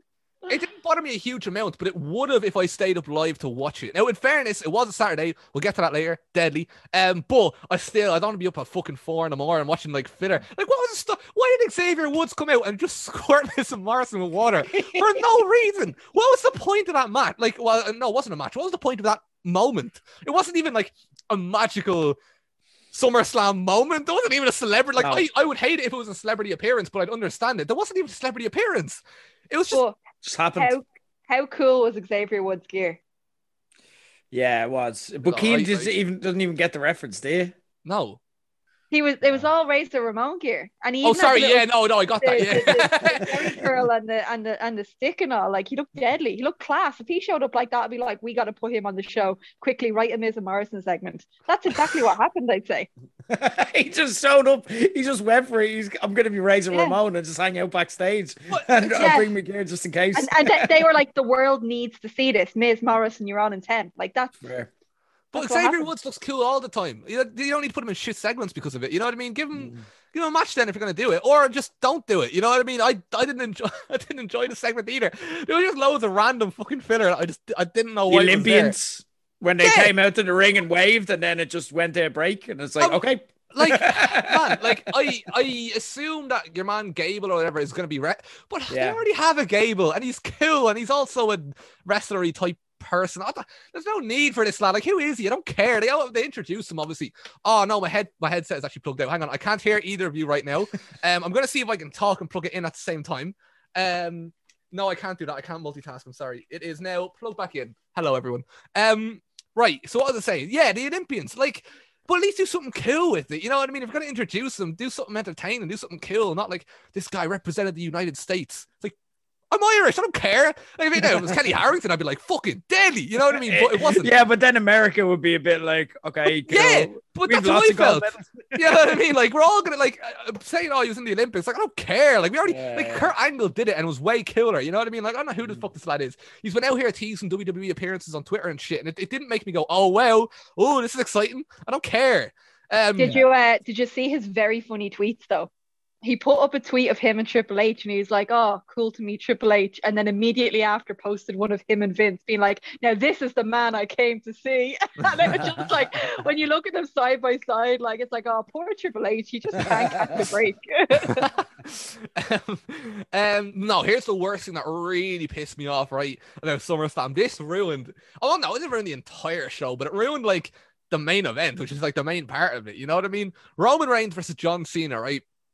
Um, Katie didn't mention this this SmackDown Go Home show, so I will. Right, the SmackDown Go Home show was fucking shite. Like it was awful. I was, I was actually, I this is obviously my first week where I have to cover Raw, and I remember watching SmackDown a few days ago and being like, ha, Katie has to cover this shit. I'm jumping at the right time. Perfect. Turned out they were both shit, but we'll get to that later. Um, they had an awful segment with um Edge and Rollins, but I'll get to that later because it did lead to something cool. In fairness, Yeah. um, but the main event segment, so they had Roman Reigns and John Cena do another face off, but the problem was they had made their points and got everything off their chest the previous week. There was just there was the, just the unfortunately there was a SmackDown between then and the following SummerSlam, so there was nothing to contribute, but they had to do something. So they had a face off, and John Cena first of all turns around and goes, "So I didn't know John Cena was leaving, you know, immediately to do more movies. I kind of assumed that he might be, but I don't keep up with any of that shit. So I was like, all right, whatever. He might win. He's unlikely to win, but there's a possibility. And then he goes." Well, actually, I'm going off to do movies after this, but I'm going to leave you without a belt. I'm going to leave you embarrassed. I'm like, no, you're not. No, you're not. You've just told me now that you're not going to fucking win. Like, what was the point of that? You just like, you just, you raise, like, you raised the stakes a bit, but, but you didn't, you tried to raise the stakes, and in doing so, you've just sort of like dashed them completely. Now I don't care. And then Reigns turns around and he says, if I lose, I'm leaving WWE. I'm like, oh, you fucking like you just ruined the match now. Like, I, like obviously now it's literally it was already like 99% Reigns winning. Now it's 100. Like I'm never, I'm never naive enough to think that somebody has a zero percent chance of winning a wrestling match. But this is as close to zero as they're going to get. And as a result, I was not into the match at all. I know people were saying, oh, but mm. the near falls got me. The near fall, they didn't. They didn't get me anyway. And I was watching that and I was like, this is like, like the Reigns isn't losing. You know, you got pushed AA through the table, put in the ring, and like he's gonna kick out. He kicks out, even if he masses it, even if it's like two point nine nine nine nine. I'm like, he's never gonna fucking lose this match because he's not gonna fucking leave WWE. It's never gonna happen. Like I can't even imagine. Like I'm just trying to think. Like who would they even? This is what I was thinking the entire match. If Reigns was to leave, right? even for a week, who would they fo- focus the show around? You know what I mean? Like, who would be the sort of who? would Like, it'd be so empty. You know what I mm. mean? What Balor? I mean, maybe, but he doesn't really have the sort of presence that Reigns has. No one does. Like, nobody has the presence on SmackDown that Reigns has. So it's like, well, they've got Becky back now. I suppose, yeah, I wasn't really thinking Becky, but even But then- still in that division, in like, that in terms division, of- yeah. yeah. There's nobody there that can kind of fill that role. So I was like, right, the match is it's like the, you've just fucked it, it- Like I think AEW did something like that a while ago. I think it was when the Bucks. It was was it the Young Bucks against FTR where they're like, if we lose, we'll never team again. Mm. And I'm like, you're not improving the match. You're fucking it by doing that. Because Yeah. now it's like, now I'm not like, oh, I hope this person wins or this. I like now I know who wins. You've just spoiled it on Mm. me. For what? Like I was looking forward to the match anyway. You know what I mean? I'd imagine like Reigns versus Cena would, you know, it, it it's still generating enough of, bu- of a buzz for you to not need to do that. Is what I would imagine. Um, no, I thought that was shite. Like the title's already enough stakes as it is. Um, Mm. and even beating Reigns is enough stakes as it is. Like even if it was non-title, somebody beating Reigns would be massive right now. So there was just no need. Awful shit. Um, then after the match, um, Reigns wins, and this is all right. I fucked up, right? This this is on me, not WWE. This is my fault, right? I basically I was so pissed at the match. I was like, man, this is bollocks. I didn't go on Twitter or like social media, but I went on Reddit because Reddit will kind of warn you. They'll be like, okay, something happens here, so don't proceed. So No. it, so it said SummerSlam spoilers. Surprise after main event. I was like, okay, okay, right. I won't. Uh, I'll just. I'll keep watching. I won't skip ahead or nothing like that, right? So that's grand. But my head was thinking, who can I actually bring back as a surprise? Because whenever I see surprise, I'm always like CM Punk and then like you know Becky. But those returns already happened. So I'm like, man, who's it gonna be? And then I went, oh, Big E's cashing in.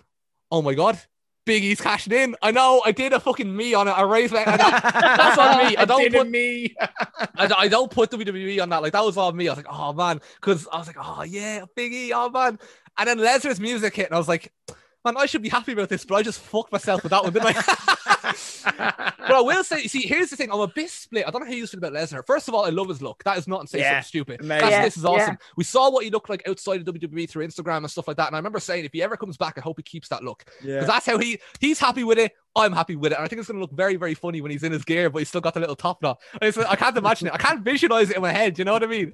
So I can't wait to see. it. I think it'll be really funny. I think it's cool. Look, he's older. He looks different. Uh, it's what he can do in the ring that that matters. You know what I mean? Like, and we'll get to Goldberg later, but Goldberg looks fine. But then when he wrestles, it's shite. Whereas if mm. if, Le- if Lesnar looks a bit goofy or whatever, as long as he does what he does in the ring, I think it's fucking cool. I think he looks Yeah. cool, to be honest. I mean. I'm not going to tell him that he's got like a little top. You know what I mean? Like, oh, That's I mean, the point. It's the ultimate because I can look. yeah, yeah. You know Yeah. what you can do? You're gonna, you're gonna slap Lesnar, and be like, "Oh, your top notch shite." Go on, say that to Lesnar then. Off you go. Yeah, exactly. so I love his look. My only issue, and I don't know how I feel about this, because right, first of all, he went after the wrong champion.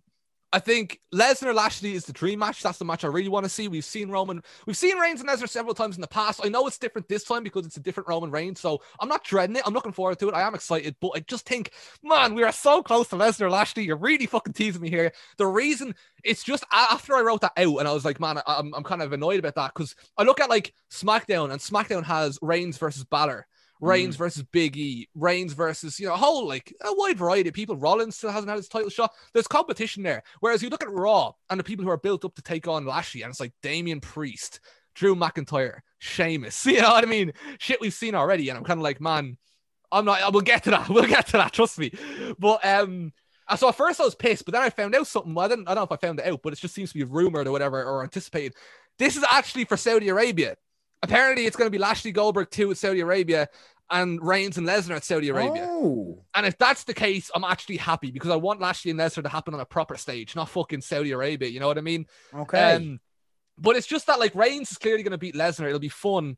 But then Lesnar will be coming into the Lashley. Well, no, who knows? Maybe Lesnar will beat somebody else for facing Lashley. I don't know. But I'm hoping we get Lesnar Lashley. I'm hoping Lashley wins. If Lesnar loses to Reigns and he goes straight to Lashley, I think Lesnar might win then. I don't want that. So like, I'm just thinking, I'm just thinking ahead. It's not, you know, it is good. I'm, I'm delighted Lesnar came back. It should be a laugh. Um, but it's just something. It's not something I put in. This is awesome, but not stupid. I just, I just thought I'd mention it while we're here, kind of. it would have been awesome if you didn't do a U on it. yeah, well, yeah, yeah. I still would have had mixed emotions, but yeah, that really did Yeah. fuck me on. I'm not gonna lie.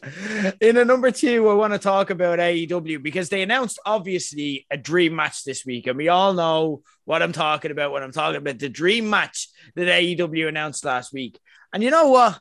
This is actually mad because it was only recently that I thought to myself, man, do you reckon Paul White is pissed that he only got brought in to commentate on the show nobody cares about? Well, Mark Henry is on the one everyone watches just because he came in when that was the show that they were launching. And I thought about how White used to say that he wanted to wrestle in AEW, but how when it comes down to it, there's actually no demand for for that, and not one match that I think people want to see him in in AEW in 2021. Unless I'm wrong here, is there a dream match that I'm forgetting here involving Paul White? If you want to play fantasy booker, is there any match that you guys would like to see Paul White in against any of the AEW roster? Marco Stunt. QT Marshall. You're a dick. You're a dick. I do. I've got one friend who's really, really excited to see Big Show in AEW, regardless who he's facing. Outside of that one friend, I don't- like. I'd say there is like there are fans who are into it, but I'm like I'm not. I'm, I'm very neutral on it. I'll be honest. Like I'm neutral. That's that's the best way I could say Like, I am on this. Me, I'm fans. I'm excited to see Big Show in E AEW. but what, who, do you, who do you want to see? Marco Stunt. Marco Stunt. Oh yeah, that's a banger. Okay. Yeah, yeah. Yeah, yeah, that's fair enough. It's not what we got. It's not what we got. And and I think if you were being serious, I don't think you would have said the match is actually happening because after leaving WWE after 21 years for this new project, Paul White is making moves. And if you haven't seen it, I- can reveal that the dream match that Corporate King also already revealed I'm sorry. that he's joined AEW to wrestle in. The young talent he's going to lend his name value and experience to put over will be at all out the biggest night of the AEW calendar where matches that are only completely essential will be QT Marshall.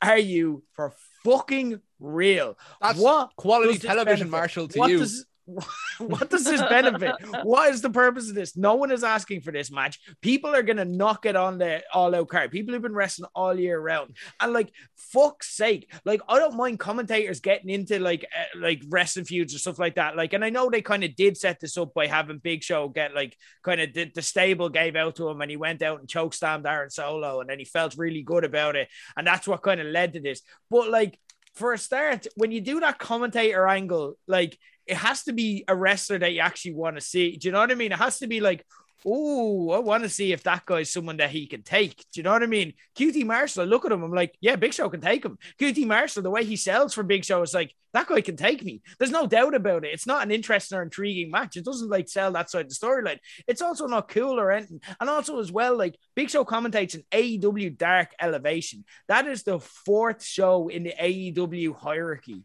Do you know what I mean? Um, it's ridiculous. And the phrase Wyatt uses is no more BS. But legitimately, I think all of us are going to be sitting there in a week and a half. And the one thing we'll be, we will be thinking as we're watching this fucking atrocious match that is taking up space on the hottest promotion on the planet's biggest card of the year, we will all just be thinking, this is a big load of BS. I'm sorry. Maybe, you know, who knows? I have gone out on a limb here before and been wrong many times. I feel confident that this will not be one of those times.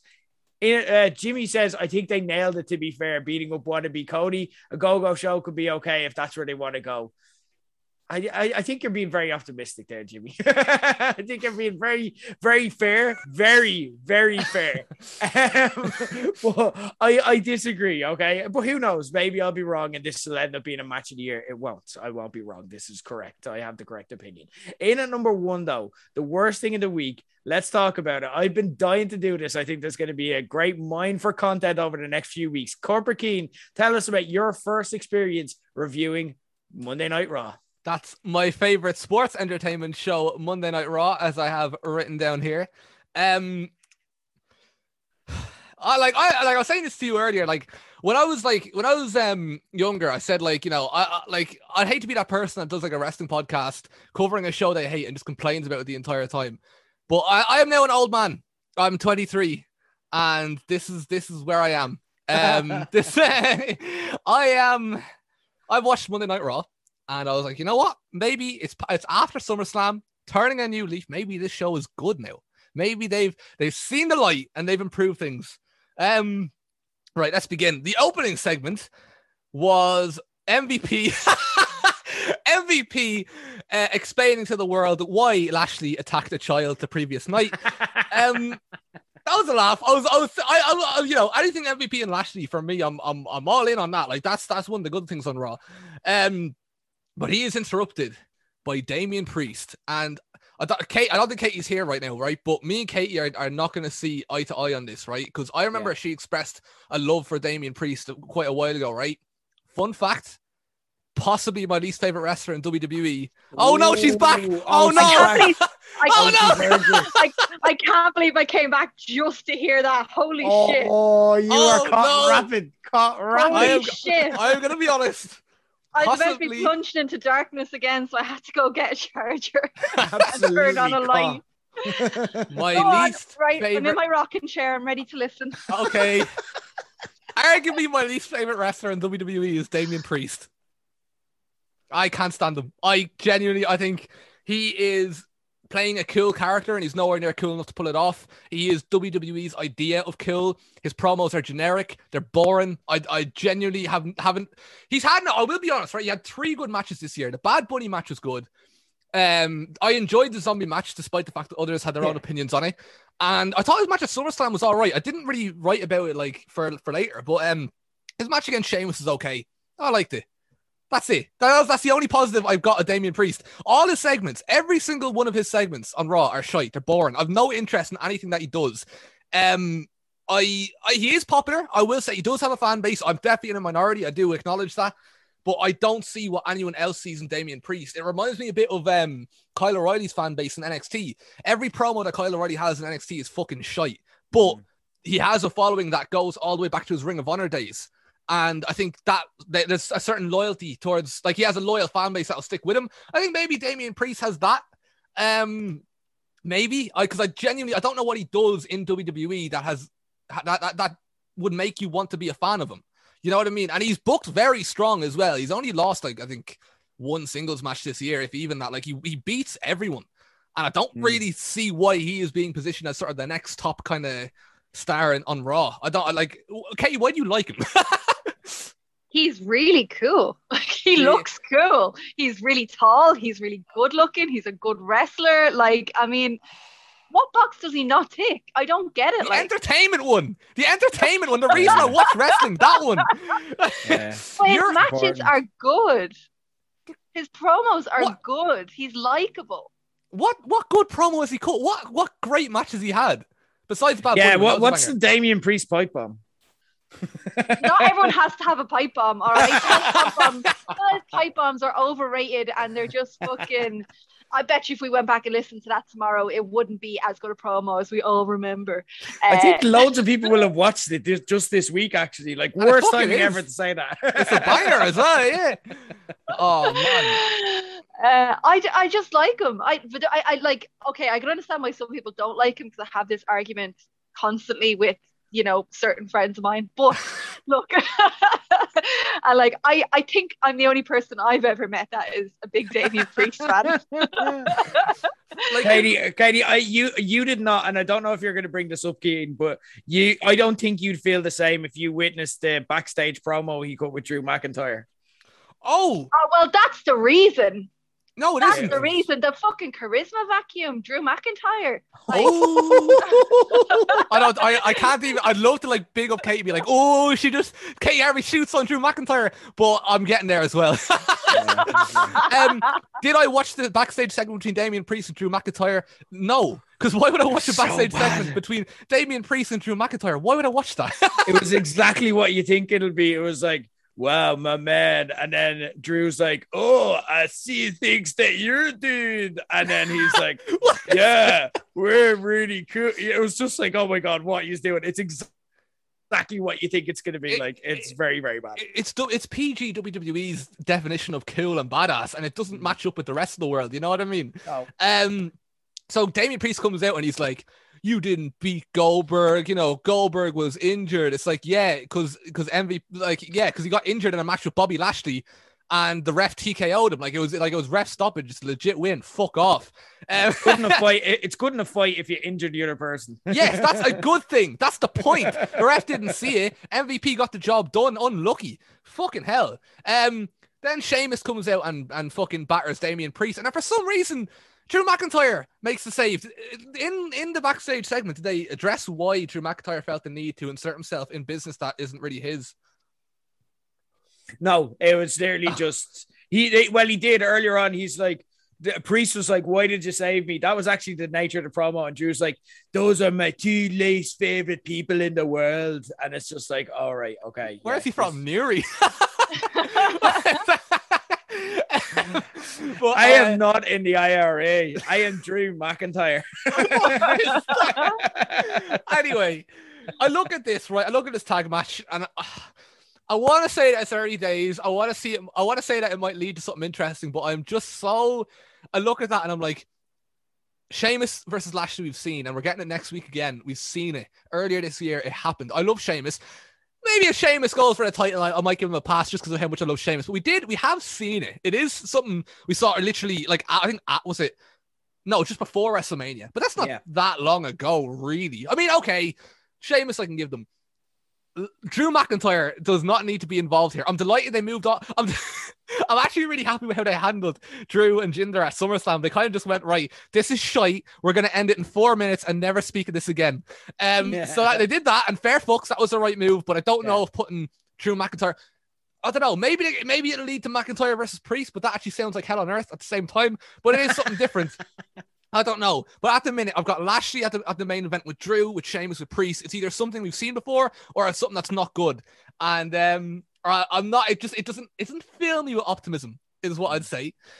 Another thing that doesn't really fill me with optimism is the next segment with Doudrop, right? And Oh. we're we're we're saying all right. She's so she's betrayed Eva Marie at, at SummerSlam, or well, she I know betray is the right word if she's a Yeah. good guy, but anyway, turn her back on Eva Marie. She's on her own now. She's feuding with Eva Marie.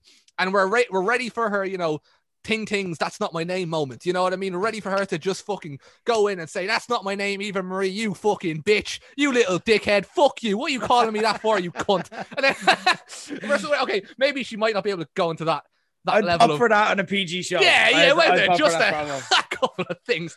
Well, you know what I mean? You, you basically say, that's not my name, fuck you, don't call me that. And, and then you, you go at her, you know, kind of way. And instead, she goes the Shorty G route. And she turns around and goes, Doudrop, I like that name. That's and I'm going to Doudrop Eva Marie. What's that even mean? A word. not not only that, but it's like, do you know do you what it reminded me of? Do you remember Hillary Clinton, right? When Pokemon Go was a thing, and she's like, Pokemon Go, why don't they Pokemon go to the polls? and she lost the election immediately. Immediately, they're like, "That's a, that's a DQ. You're out." That's like, what is that? That's that's what this reminded me of. Like, why are you doing? Like, I, I I think Piper Niven's deadly. I'm a big Piper Niven fan. Yeah. Um, and I'm really excited to see what she can do on Raw, but not when they're doing this sort of shit. You know what I mean? Um, I just, it's just awful. Um, then speaking of awful, we go into our third segment. Katie, this is fun. Why did why did you give why would you give up Raw for SmackDown? I'm not jealous at all because this time your favorite wrestler made an appearance for a match. Karrion Kross versus Oh. Ricochet. Like, I, I need to get the picture up again. You do need to get the picture up again. We need to talk about this. This is no lads. We need to just have a sit down, have a little chat. Uh, this it's like circle time. You know what I mean in skill, where you, where you'd have the little thing in your hand and you'd pass it around for each person to speak. Because this is very this is The one of those suspenders. We'll pass the suspenders around. we, we need to talk about this. um, so Karrion Kross was already made an absolute like. So he, he when he was NXT champion, it it sucked the life out of it for a lot of people. I I back Karrion Kross because I genuinely do see a lot of potential in him that other people don't see. Um, but ah man, they they brought him up to Raw before he was done with NXT and had him lose to Jeff Hardy. So already everyone's laughing at him. He they, he appeared on main event without Scarlett Bordeaux and without any of his big smoke and, and you know exciting entrance and all that. They made him look like shite already without anything, without his you know this what we're about to talk about in a second. He had already gotten to the point where on the go home show for NXT, people are chanting for Jeff Hardy and laughing at him. This monster, and they're laughing at him because he's like been made a fool of. You know what I mean? Like on the show, and ah, he shows up on Raw the night after SummerSlam to take on Ricochet. And you're thinking, right, well, maybe they'll reset. Maybe they'll make him badass, you know, like Killer Kross was back in Impact, you know what I mean? Or in his Lucha Underground days, a badass. And he shows up with what would you even describe it? What is that mask? A, ma- a red mask and It looks like someone tried to cosplay Ninja Power Rangers without ever having seen Ninja Power Rangers. That's what it looks like. It's like yeah, it's like the, the the North Korean mix of Power Rangers. Do you know what I mean? Like it's kind of the knockoff. Uh, You know, you, version. you know, you, you know, when the pound shop makes like uh, Yeah. versions of like wrestlers and stuff like Yeah. that. that Ra- they're trying to a Ranger of Power. Yeah. yeah, yeah, Ranger of Power. It's it's it's the off-brand Chinese market version. That's, that's the, the mask makes him look like a child in an oversized suit that his dad owns. And then what would you even call the t- like what is suspenders? His little fucking what is that? And I found out supposedly why he's wearing that shit, right? And apparently it's because under this new Nick Khan WWE, apparently I don't know how true it is. Just this is what I've read, but like everyone has to be marketable. You have to be able to sell everything about every wrestler, so they're all supposed to have their own accessories, right? Who is gonna buy that shit? Who? Even the kids are gonna think that's shite. What is the what is the appeal of that? Like who who is gonna what? I want suspenders. I want I want a nice nice big gladiator mask is too fucking big for my head. What like who's gonna say that is cool? I want that. You know what I mean? and it's like, and also you look at the biggest stars in WWE history, and it's like Steve Austin, Goldberg, Brock Lesnar, black plain black trunks with no accessories. What? like, you know what I mean? Okay, Steve Austin had like cans of beer. That was it. You know what I mean? It's not like it, it wasn't. It wasn't. There was no need for any like. Oh man, anytime like you see, it just it, it get like this reminds you of so much. It reminds you of the Ascension when I went from NXT where they were actually kind of Yes. cool to the main roster, and it reminds Great me. show. It reminds me of Retribution from last year. And both of those things died a death straight away. Karrion Kross is for the bin. He is genuinely Mm. like, and you would think that's a crazy thing to say, considering like it's just a bit of shit gear. But like the reality is, he's probably going to stay in the gear for a while. And then I don't know. I just think he's. I, I honestly think his career in, on Raw is just gonna like patter out over time, and he's just gonna go back to where Retribution are now. And I shouldn't be because I'm in the very again small minority here, but I, I actually think Karrion Kross is really good. I think he has a lot of potential, but they're just ruining him for no reason. Mm. I don't know why, but um, but it, it was it was something. It, it I, I want to let, let, can we just look at this just to kind of put this into perspective? Some of the people that have been like the the nxt champion recently okay? Um just to kind of look at like what wwe's done with them. Like and a new nxt champions if that makes sense. Karrion Kross, like because remember wwe like we used to give them credit for like all of this wrestlemania card was nxt talent you know what i mean? Let's look at what they're doing now with nxt talent. Karrion Kross, keith lee uh, Adam Cole, like leaving the company this week. Johnny Gargano still there. Ciampa still there. Uh, Aleister Black, Andrade, both wrestle for AEW now. Bobby Roode, dead. Drew McIntyre, one of the deadest gimmicks on Raw. We've just slagged them. Like, they have messed up, like, all of their NXT champions. Like, it is disastrous. Like, yeah. Yeah, I don't, I don't know what to add to that. It's just pain. Um, and we're not even halfway through. Next, Logan Paul made an appearance, and I thought when I saw first of all Logan, like the gas thing was, I saw Logan Paul. I thought I saw the announcement of his appearance, um, hours after uh CM Punk watching his return, and I'm like, man, this is your answer. I'm not saying you have to like break the bank or do anything crazy, but like a good show wouldn't go amiss. You know what I mean? But they bring in Logan Paul. I'm like, right, they're obviously going to lean into the fact that he's the bad guy. You know, nobody here likes him. The whole point of the Paul brothers is that they get they get themselves into boxing fights that people pay for to see them get knocked out. That's the point. That's why they make so much money. WWE brings him in, and he's there shaking hands with the New Day, and they're like, "Oh yeah, you're all right, man. Yeah, yeah." And he goes and he does um uh Katie, what's his what's the show called? John Morrison's show? Uh, America's Most Wanted. What? Oh, America's yeah. um, or something like that, something along those lines. Yeah, um, his promos upset me. Thanks, thanks for reminding me how much his promos upset me saying that word, that rotten word. Oh yeah, you weren't into that. No, like I'm into the whole gimmick and them as a tag team, but like that word in particular makes my skin crawl. I'll get into Miz and Morrison in a sec because obviously they had a they had some evening. Um, Logan Paul made an appearance and he's already more hated than any heel on the show. Like everyone's booing the fuck out of him. And I thought again, I thought they were leading into that. I thought that was the point, but no, they had right, yeah. they had babyface John Morrison, um, you know, try and do his his show with Logan fucking Paul, and they had oh big dickhead the Miz asking one question that salvaged the entire segment and made it really funny. I actually like this because of the Miz, because the Miz turns around and goes, "I have to ask you a question. What round is your brother going to get knocked out in?" And everyone's like, and I'm there laughing Logan Paul like this is this is deadly man. This is gas. What a fucking legend man. And um, then the Miz and Morrison argue. Logan Paul leaves. And um, it leads to a split. It leads to the Miz and Morrison scrapping it out. And it's a weird one. I don't know how I, I as of right now I'm actually against this believe it or not. Uh, because I hated Miz and Morrison for ages. Like when they first started last year, I was like, I'm not enjoying any of these segments, you know, with Braun and, and all this they're doing on SmackDown this time last year. Excuse me. I wasn't into it. I didn't really enjoy it. And um, it took a bit of time, but over time, eventually they won me over. And I really could see that like their charisma was like brushing off on each other. I thought they brought the best out in each other.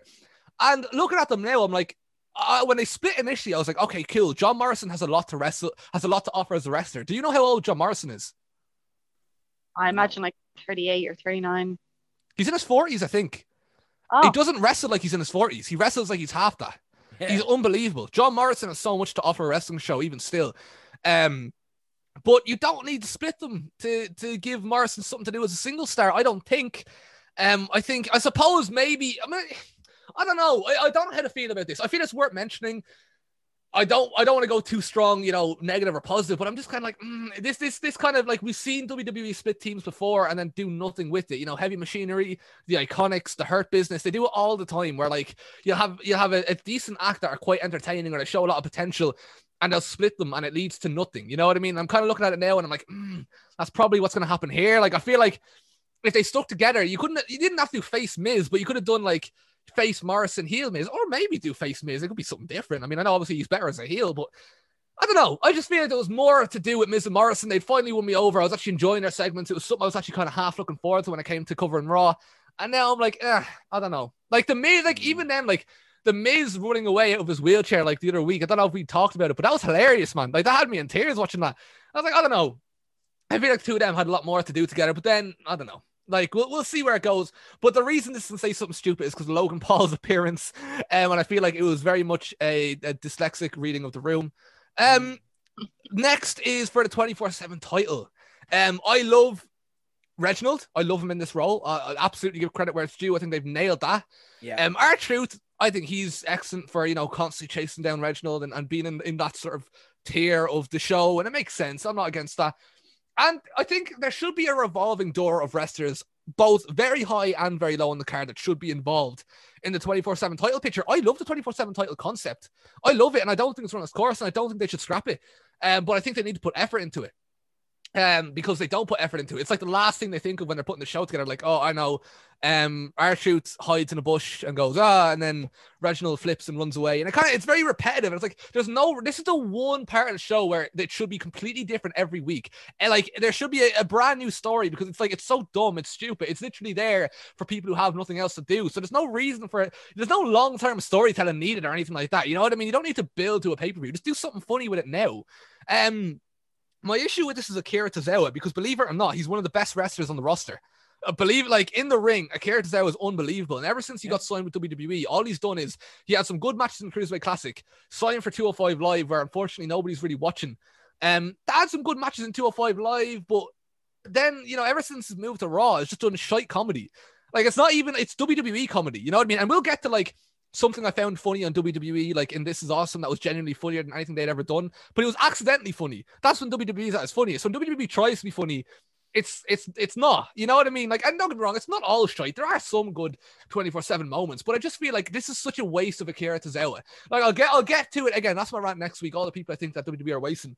But Akira Tozawa, for me, should be doing something. Or like if you're not gonna let him out, you know, into the indies or or into you know other companies or whatever. If you're gonna if you're gonna have him on Raw, have him wrestle, man. There's so much like look at all the shite I'm reading now. Why did we get why did we get Karrion Kross in fucking Ann Summers gladiator gear taking on fucking Ricochet when we could have had like a Akira Tozawa versus Ricochet for the U instead of Priest holding that belt, give it to Ricochet and you could have a Akira Tozawa versus Ricochet for the US title. 20 mm. minutes, there you go. Banger. Absolute Yeah. banger of a match. Why, you know, why are we getting like Jinder and Drew waving fucking swords at each other and fucking, you know what I mean? All this sort of shit. All fucking Logan Paul. Why do we have Logan Paul? Why do we've got like embarrassing segments with Dude, Doudrop who's gonna do drop Eva Marie? When you've got this fucking level of talent at your disposal, you know what I mean? What is your reason? What's the logic behind it? You know what I mean? So Akira Tozawa, I feel, has been wasted. That's just my opinion on it. Um, this is another thing. This is something I found very funny. I don't want to rip into this too much because I didn't hate this segment, but I, I just think like this is if this is a good show, I'd have put this and say something stupid on its own and laughed at it. Um, there- there's just so much shit happening that it's like I'm just I'm throwing it in as well, right? Um, Mansoor had a match with Jinder Mahal. First of all, again, I said it already. Excellent that they're moving Jinder Mahal on, pretending the whole thing with the sword never happened. Good stuff. Um, Mansoor and Mustafa Ali still together. Love it. I love their their dynamic. Love the duo. I think that's what they're, they're utilizing them two really well. Um, so they had a match. It was Jinder Mahal versus Mansoor, and the whole thing was uh, Mansoor. it's it's proper cheesy babyface shit. And if it was anyone else, I'd hate it. Like if it was Kyle O'Reilly, somebody who who had a cool run on the Indies or on Ring of Honor, I was doing this nerdy shit, I'd be like, oh for fuck's sake. But Mansoor is a nerd, but in a good way. It, it suits him. It's who he is, and it's who we know him as. It's not a shitter version of anything we've seen before. It's I like it. I like Mansoor. He's very, I don't know, very something very innocent about him. There's something very, you know, I don't know. I, I- I think it suits him, right? So Ma- Mansoor backstage, he turns around to Mustafa Ali and he's like, "I need to do that. I need to win, but I need to do this my way." With I, I- it's like that never works out. Anytime any wrestler turns around and says, I, "I don't need your help up there. I'm going to do this on my own," they get their head kicked in, right? That's usually what happens, and they lose, right? They lose. That's usually what happens. And Mustafa Ali says, "Right, I'll go out with you, but I won't get involved." Right? Cool.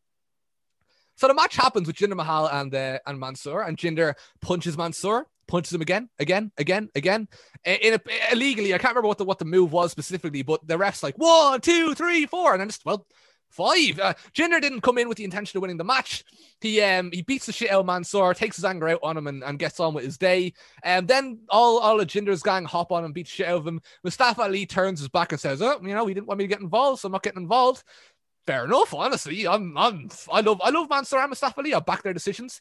Um, then uh then they all leave, and Mansoor turns around to Mansoor goes, um, he turns around and goes, All right, you see what that's done?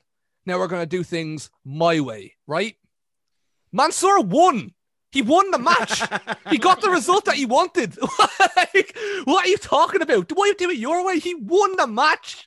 What, what was the whole objective? Beat Jinder Mahal, tick the box. He done it his way. Congratulations, Mansoor. You know what I mean? Like former WWE champion, like um, yeah, yeah, he beat a former WWE world. Man, Must, I look, I love Mustafa. He's one of my absolute favorites. But pat Mansoor on the back right now. Tell him that he did a great job. Got his head punched in. Head butted J- Jinder Mahal's fist for five seconds. And, and he got the win. So fair fuck. I don't think I think we should continue to do things Mansoor's way on Raw. Um, at least for now, right? Um, then we get to uh, we're not done. No, we're not done. Uh, this is the final one, kind of, sort of. Charlotte comes out, right? And Charlotte cuts a promo. And did I watch it? Did I fuck? You- You're not gonna, you're not gonna get me to watch a Charlotte promo. I'm sorry. I skipped through it. Get kind of, you know, the, you know, the 15 seconds sort of skip ahead, 15 second button. Hockey that over. You know what I mean? Because that way, it's like if she says something important, I'd be like, oh wait, what was that? But otherwise, I can go skip, skip, skip. So it's like I won't skip the entire thing, but I'll eat through it. And um, I'm Charlotte as heel champion. I won't, I won't rip into it. It's not the worst thing in the world. I actually think Charlotte is a better in-ring wrestler than people give her credit for. So even if the segments are shite, there could be a good match, you know, at the end of the road. Like I remember her and Rhea Ripley had awful segments in the run up to there. Was it Backlash? I want to say, or something a pay per view like that. And where they had a match, and I was like, oh, I, I wasn't looking forward to it because the segments were awful, but the match completely like uh, uh, blew me away. I thought this is a banger. You know what I mean? I was really, really into it. Um, whatever about the whatever about the the match as a whole uh, at SummerSlam. Charlotte's performance in the match at SummerSlam was phenomenal. Like she wrestled her ass off to make that into a good match. Now whether she got there or not, up for debate, but her performance in that was fantastic. So yeah, I hear what you're saying. Yeah, Yeah, I, I back Charlotte as a wrestler. I don't think it's the worst option as champion, considering sort of where she is in the food chain in WWE and all. It is, it is what it is. I, I wasn't really into the Nikki Ash stuff or anything like that. I'm not really that into like Rhea Ripley's character either. So it is what it is. But I mentioned shit segments, right? And I'm like, well, at least the match at the end of the road is good when it comes to Charlotte. So we'll we'll take the benefit of the doubt. I'm waiting to see the promo. Who's going to interrupt it? Because like that's usually how these things work. You know, on the Raw after SummerSlam, you, you, the, the challengers are established and shit happens and things move. And I'm like, all right, let's go. Who's it going to be? Ah, it's fucking Alexa Bliss. I completely forgot about Alexa Bliss. I was like, no. I was thinking of Shayna. I was thinking of like, yeah, I, I, was, I was just thinking of Shayna. That's the only wrestler I could think of at the time. But I was like, hoping, off chance, very unlikely it'll be Shayna Baszler, but it could be. I was like, come on, please. Alexa Bliss comes out hot off the heels of her match with Eva Marie at SummerSlam, the star-studded affair, and with Lily in hand as well. I'm like, ah, fuck. You know what I mean? I'm like, what is this gonna be? Like, this is like two of the worst. Like, two people who I associate with like peak Raw, peak Yeah. like put my finger on the circle and swipe it across the screen. Raw. They're now head to head. I'm like, I like. The, the problem is this should be good. Like Alexa Bliss can put on a good match. Charlotte can put on a good match. I should be buzzing for that match. You know what I mean? But because there's so much of the supernatural Lily bollocks, like it's gonna be awful. And um, I'm dreading every second of this now. I really, really am. I, I want to. I'd love to turn around and be like, "Oh, we'll see how it plays out." But how often do we say that with WWE? We'll see how it plays out, and it doesn't play out. They don't think any further than the week ahead, and it's just shy. Um, I, it's bad. It's bad, and it's crazy because this is my final point. Yeah, no, thank fuck. It's my final point. SummerSlam after Raw. That used to be like the Mania after Raw. That used to be Summer's Mania after Raw. That was like that was a banger. Wait, no, Mania Raw after Mania. Yeah, yeah, yeah. Yeah, I get you, that was it was a banger. You know, we had NXT call ups, excitement, things were happening, things were changing. You know, it, it really established itself as a moment to look forward to.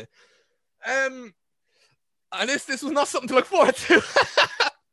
Not only was the show bad for the reasons I've outlined for the last four hours, But also, like the, it also gives me nothing to look forward to. You know what I mean? Like I'm, I'm intrigued. I will watch it. Look, I'll always give. The reality is, I will always give WWE a watch. I always will. As bad as it gets, it could be the dirt, dirt, dirt worst. Even NXT UK, I will always follow it. I'll always give it a watch because I know wrestling is just my life. I'm consumed by it, unfortunately. so I'll watch it for no reason other than satisfy my curiosity and to give you something to talk about. Um, but you know, and again, I want it to be good. I'm not one of these people who like wants Raw to be shit. I do genuinely want to be good, and I will give it credit. Like I love everything MVP and Lashley related, and there is something good, albeit unintentional, but good coming from later on that is on the Raw side of things. Um, but I, I can't say that it's good when it's not. It's really bad. And as what was Jimmy say here? If this is Cian's meltdown after one Raw, next couple of months will be fun. No, they won't. They'll be very bad after you, Jimmy. It's gonna be awful. But yeah, thank you for giving me the platform to uh, express myself because I'm not putting that shit on fucking Twitter. Amazing, amazing. Worth waiting a month uh, with the extra week for. I love it. That's why he took his ball and went. It is. and I don't regret it. I don't We regret got it. we got him back, and that's what we were waiting for. Amazing stuff, Cian. I think you need to be cheered up. So let's talk about some good wrestling. Let's talk about uh, the positive from the week because it's time for. Right, Cian, we're going to give you a break. Psych, in at number five, let's talk about Impact. I was gonna go for a piss, but I just saw that it's Impact next, so I guess I'm gonna have to piss myself. Um, Impact, yeah. So obviously this was a big, big week in wrestling because Impact had its emergence pay per view. Um, I don't think anything else, anything else really happened that was that big of a deal. But Impact had its uh, big moment in the sun. Um, before I talk about emergence, I will say, um, I will mention their weekly show. Um, wait a minute, did they don't have, they don't have a name for their weekly show, do they? They don't have like it's not Impact Dynamite or Impact Raw or No, it's Impact. just Yeah. Impact, and the promotion's Impact. Yeah. So well, Impact, Impact. It's Impact, Impact. All right, uh, Impact Wrestling presents Impact, Impact. Wrestling. yeah, yeah, yeah. That's all right. I've no problem with that. But anyway, um, on on Impact, they had Christian make his return, and I really liked it. I really like seeing Christian get his moment in the sun. Um, I don't believe I was here. I took my ball and went home the week uh, he won the title, and I want to say that was excellent on AEW's part. I think um. My biggest criticism of Christian since signing with AEW, and it is more kind of a unfortunate kind of circumstances, just because so much is happening that he's been kind of overshadowed just and it, it would, it would be Christian, wouldn't it? Story of his fucking career, he ends up getting overshadowed again, even in his fucking resurgence at the very end, which is unfortunate because he is excellent.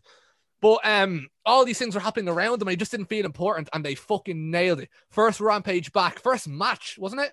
Mm. Um for the impact title and the reason that's really good is because i didn't think he was going to win it. Even with the impact title on the line i didn't see them having kenny lose by pinfall um even under the circumstances. So i was like uh but if if they do that's cool because what they did was they gave him something that made him feel important a world title and it is a world title it's just not theirs. But um well, that made him feel important in one world. In this world, the impact world, the world that he has been in before, he's the fucking man again. And he gets to return. And he's a former NWA champion um, when it was sort of basically TNA's world title, but he was never a TNA world champion himself uh, under their belts, under their lineage. So it's really, really cool to see him get that moment. I think he absolutely deserves it. I'm a big Christian fan, like everyone. Um, so he comes out, cuts his promo, throws up the double C's for Christian Cage, which makes me very nostalgic because I'm pretty sure the first person I ever saw when I laid eyes on TNA for the first time may have been Christian. I think it was him No getting slapped. I think it was him getting 3D through a glass table by uh, Team 3D. Uh, I think that's what it was. Team 3D. That's such a fucking weird name when you think about it now. well, I just like that. That's just what I, I used to. I used to call them Team 3D instead of the Dudleys. That's what I was used to. Anyway, um, yeah. So he comes out and and this is what I like. Right, he has the Impact World Championship over one shoulder and the TNA World Championship over the other. If you don't know basically how that came to be, um, this is hey, man, this is ages ago now. This might be even a year ago. That's crazy to think about. Um, because it's just sort of always been there. I never really thought about how long ago it's been. Um, Moose, um, he basically he the Impact champion at the time. I'm trying to think who it was. Was it Tessa Blanchard maybe, or Eddie Edwards, or someone along those lines? Um, Moose wasn't the champion anyway, but he did the whole sort of uncrowned. I am the uncrowned champion. You know that sort of shite. Um, and he went and he brought back the TNA world title from back when they were called TNA. Mm. The old belt, really nice looking belt as well, great lineage. And he was like, "This is mine," and I crown myself as a champion.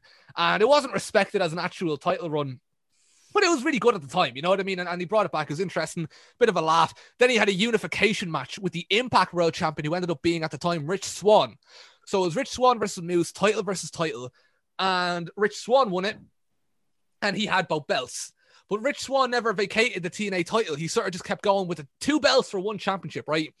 Then Kenny Omega beat Rich Swann. So now Kenny Omega has two belts for one championship. Then Christian beats Kenny Omega.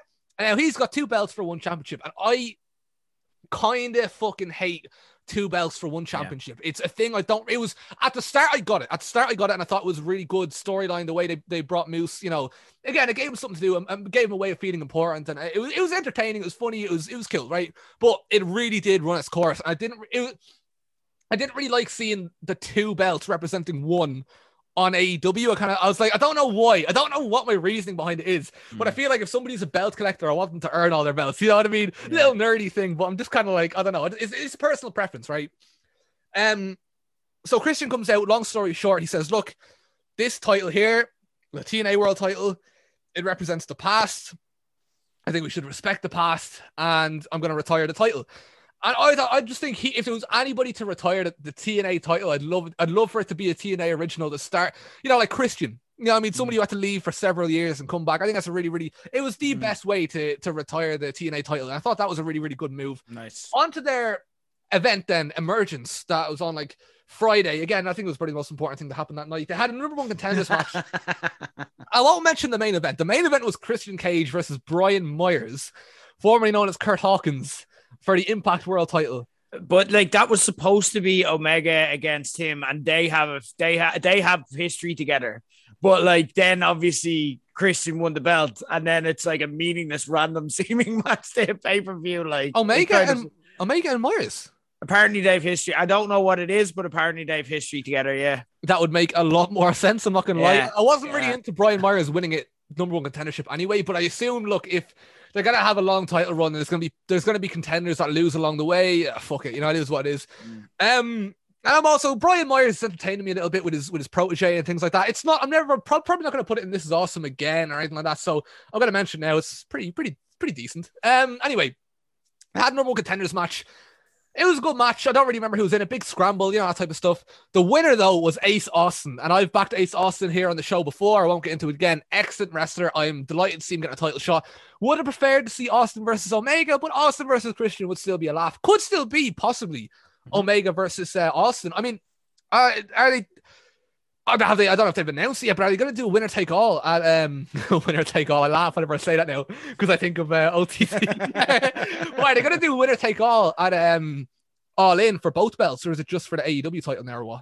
uh, I think that's just for the AEW title, and they're going to give Christian a run with the Impact Championship. Ah, I I kind of think- would have. I would have prepared. I would have preferred personally if it was uh title versus title. They could, they could still like Dynamite is tonight, and and they have. A yeah, they probably half, will. so, but, yeah. but they haven't announced it. It's basically what I'm saying. So we don't know. Um, hopefully it is Omega, just because like there's, I I feel like it is Impact kind of. I feel like they they need to have somebody to dethrone Omega. That's uh, for you know. I, I just think it's it's the right way to tell the story. Just in my opinion. Yeah. But Ace Austin won. He's gonna have a banging match out of it. I really do uh, respect Ace Austin. He's an excellent wrestler. I love him to bits. However, the match at night at Emergence was for the X Division title. It was Josh Alexander versus Jake something. Uh, two big lads, two hard hitting lads. Um, usually I used to always have this thing where I never liked when the X Division title was held by somebody who wasn't flippy because I'm like, that's the flippy division. You know what I mean? I want to see people flip. But Josh Alexander, man, he's put that to bed. He's not a flippy wrestler. He's he's powerful. He's hard hitting. He's technical. He's everything. He's just I fucking love Josh Alexander, man. He's genuinely one of my absolute favorite wrestlers in the world right now. Um, Jake something also very underrated in his own right, pretty decent. He was a part of the Deaners for a while, who are kind of like the Armstrongs, but not as good as the Armstrongs. So I wasn't really big into the Deaners, but both both members of the Deaners are doing something better now. Um, Jake something is just sort of doing his, the same thing he does in the Indies. He's just resting. He's Jake something. Doesn't sound very interesting, but it is. He's good, right?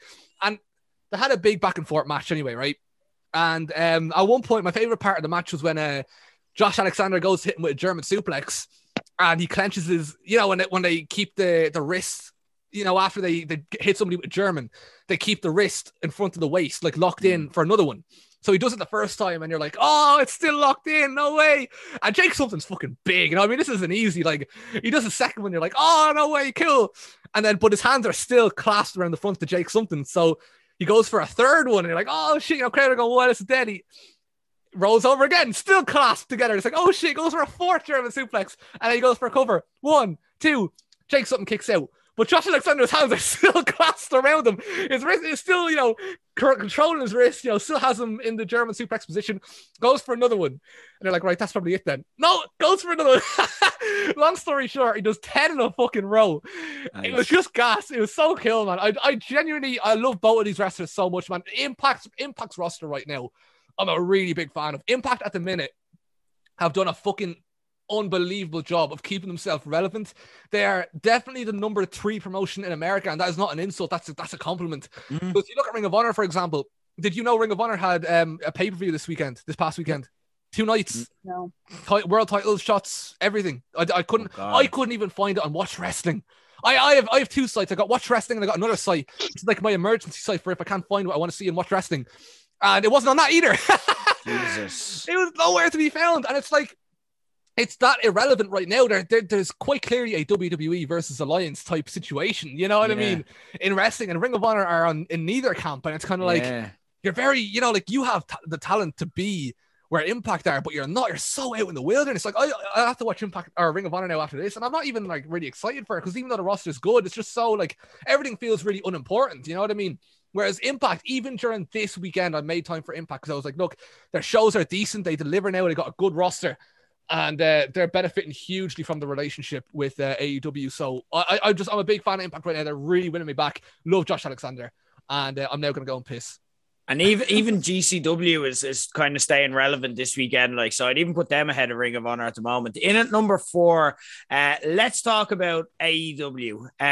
No, we're not going to talk about that moment in at number four. Don't worry, guys. We're going to talk about Dynamite from last week, which man, in any other week, this would be number one because this was an excellent episode of Dynamite. They got it so right. And AEW just feels like they've got swagger. They feel so confident right now. First thing I want to start off with, Katie, this might be a surprise to you. I enjoyed a Sting match in 2021. Sting made his return to TNT after 21 years away, and they made that into a big deal. Like he was tagging with uh, Darby Allin, of course, against 2.0. Um, and like they built it around it being Sting's big comeback to TNT, and with that as well, it was a really good match. They had uh t- two like so they started the show with uh, Moxley and Kingston like making an entrance, and then in that entrance you had 2.0 and Danny Garcia attack Moxley and Kingston, um, and then they got on the mic and they're like, no, we we want our match because they were supposed to be wrestling Sting. We want them to happen now. They had a big fuck off brawl that protected Sting perfectly and didn't show up his limitations, so they just brawled all around the arena. You had Kingston then come back out, get involved to get rid of Garcia and even up the number so it wasn't three and two. Uh, then you had Sting do cool shit, which again, like I could call this cheesy if I wasn't in the right mood, but I was in the right mood. And they did this well. Like they did, they at one stage powerbomb Sting through a table, but then Sting just stood up and no sold it completely. And it was just like, okay, I'm getting into it. Like this is working because everything is so well rested and flowing so well. I don't mind that. Um, then you had Darby du- dr- double drop kick them into getting a double reverse DDT. So Sting caught both of them in a double reverse DDT, put them both in a double scorpion deadlock. And it was like, Katie, if you haven't seen this match, you need to watch it. It is pure WCW nostalgia throwback. Like it is for the Monday Night Nitro, it's for the Katie Harveys out there. It's a match built for you. Do you know what I mean? If you want to relive the Nitro days for one night only with a hot crowd, that is the match you need to go see. It was really, really entertaining. They had uh, American top team owner from MMA, Dan Lambert, back, and he cut another hot promo. Um, this time flanked by Andrei Arlovsky and Junior Dos Santos.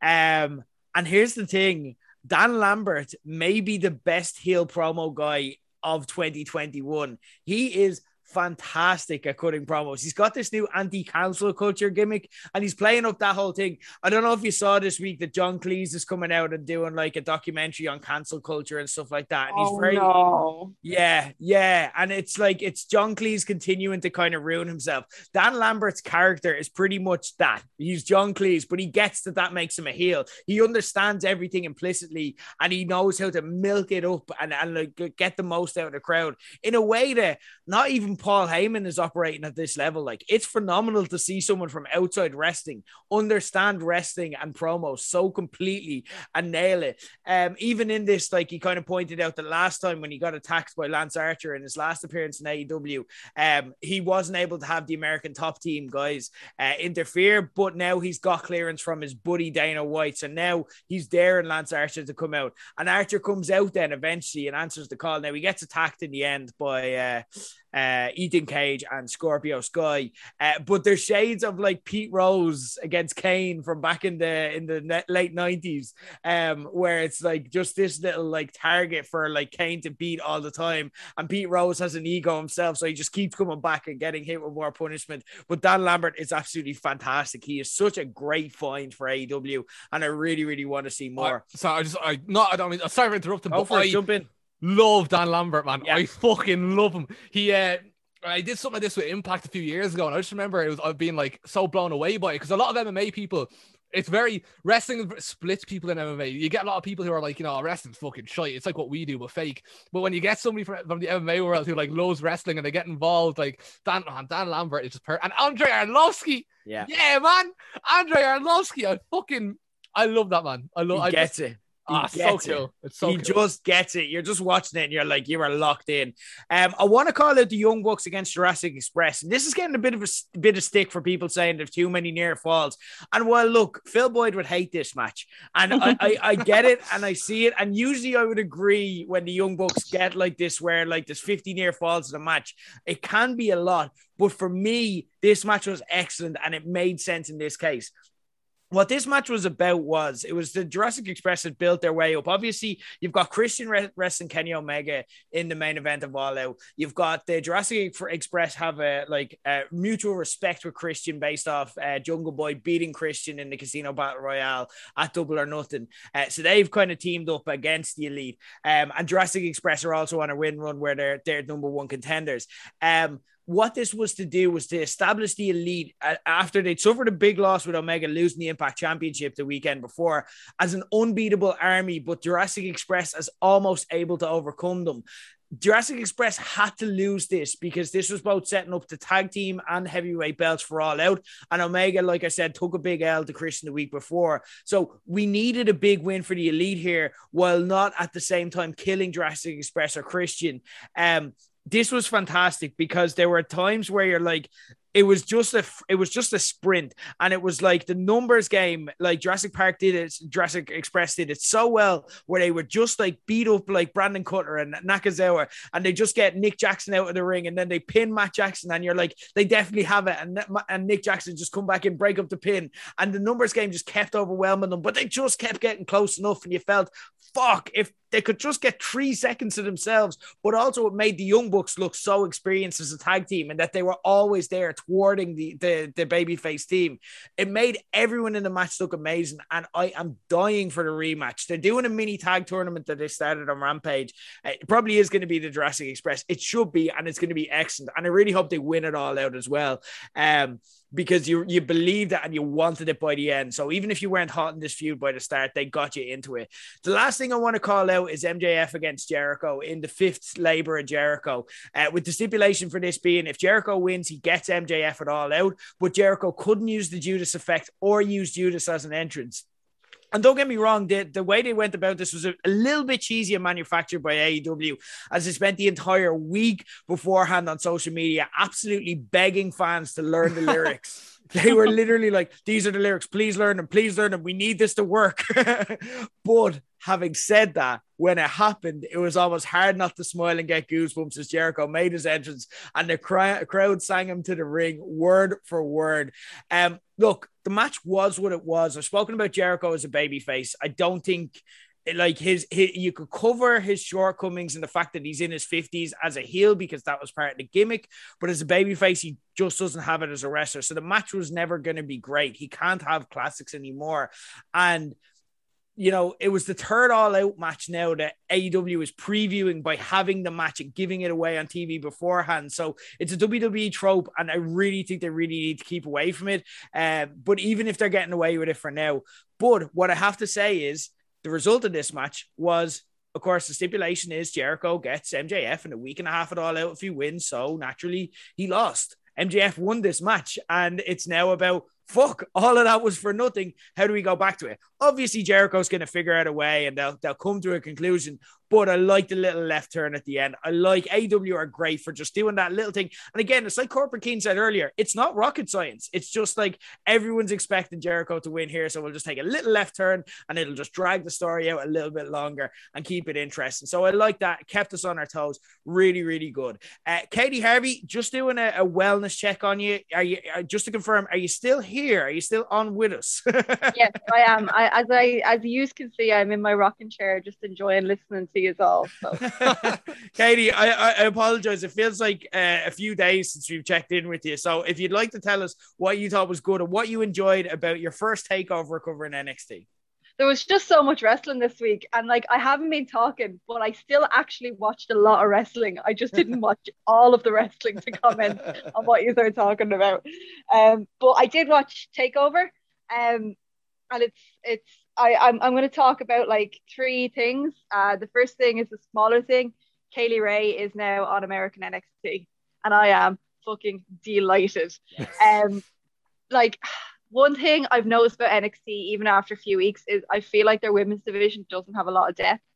Um, I feel like it's it's kind of it's a weird mix of like really really new girls and then like girls who have been around a long time but don't have a strong name, if that's fair to say. Mm. You know what I mean? It's it's it's a bit of a hodgepodge of who they have signed to their women's division.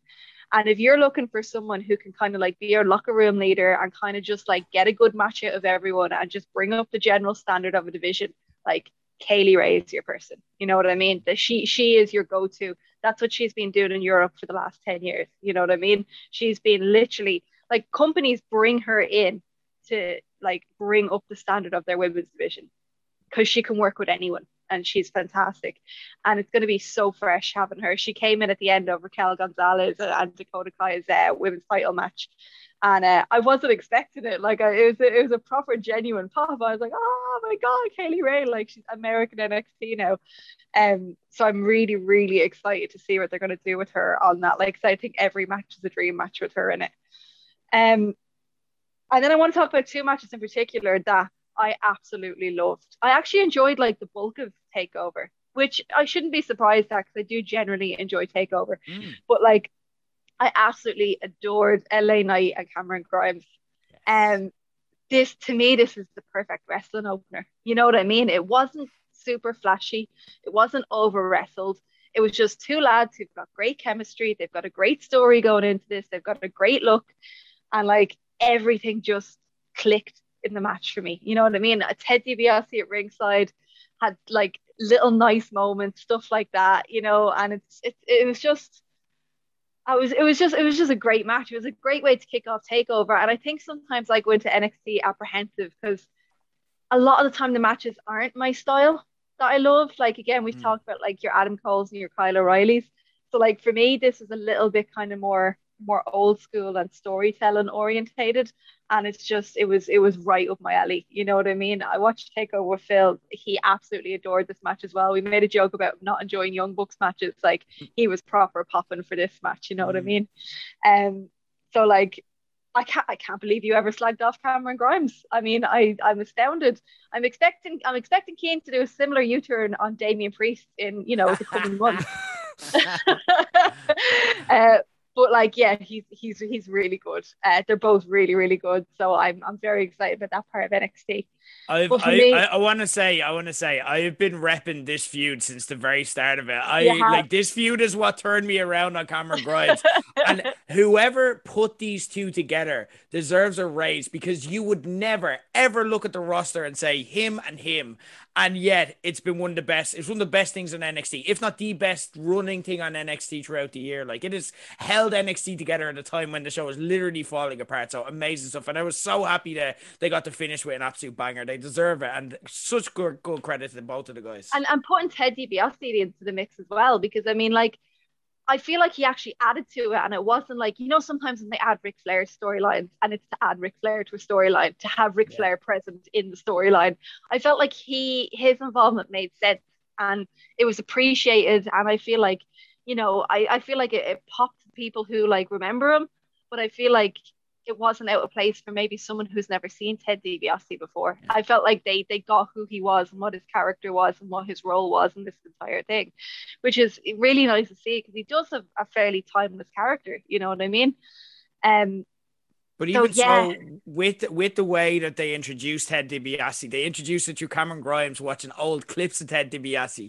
Do you know what I mean? And then trying to recreate it and getting it wrong. Like it was so effortlessly done. And do you remember even like at, when we were talking about that? I'm like, I bet I hope this pays off somewhere because this is really good. I hope they actually are going somewhere with this. Holy shit! It was one of the best storylines WWE has done all year. One of the uh, like only coherent storylines they managed to pull off from start to finish. It's just worked and gotten better and made sense and and and delivered at every stage. So fantastic stuff. Yeah, completely agree.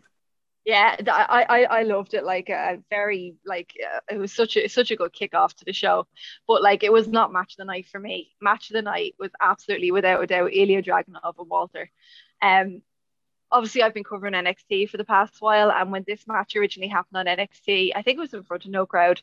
Like I was like, you need to watch this match. Like this match is unbelievable. Mm. I am so happy they brought it to America and put it in front of a crowd. This was even better than the first one. And like, look, was there too much in it? Yes. Was it unbelievable? Yes. Was it deadly? Yes. like, you know what I mean? It was like you give them the stage to show them what they can do, and like they smashed it.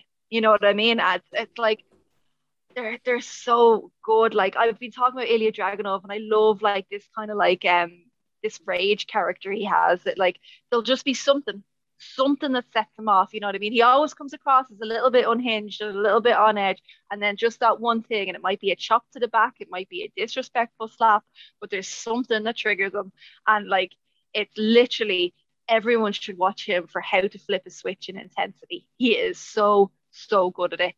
And then with walter like unbeatable monster across so many promotions like usually I would get pissed off someone like Walter getting taken off their feet straight away in a match or like, you know, giving up that much in a match. But it completely made sense here. Like it didn't seem contrived. It seemed very, very believable that Ilja Dragunov was able to do all this, was able to make Walter kick out, um, or, was able to like get Walter for all these moves and stuff. And I just feel like the two of them have probably wrestled each other so much, and they just have that bond that you sometimes have with another wrestler, where you're just like, I trust you, like I trust you not to fuck me up. So let's just go all in. Like, you know what I mean? I definitely got the vibe they had that chat in the changing room. They were just Mm. like, fuck it, we'll be friends no matter what happens. You know what I mean? Because Ilja Dragunov was in bits after that match. Between his eyebrow, his chest, his back, like, oh my god, it actually looked like he'd he'd been through a war. Um, but it's it's one of my favorite matches this year that I've seen, full stop. Um, I don't know what else to say other than I just thought it was incredible. And I, it, for me, it was the highlight of Takeover. What I do feel bad for is Americans who watch that and then thought, oh my God, NXT must be really good, NXT UK. and they've now tuned in every week to see, like, I know, look, there is good stuff, but you're not getting matches of that quality on NXT UK regular programming. Mm. You know what I mean? Like, they definitely know how to switch on for Takeover matches. Mm. Like, they, Yeah. they, when they have to do the big matches, everyone in NXT UK does them right. You know what I mean?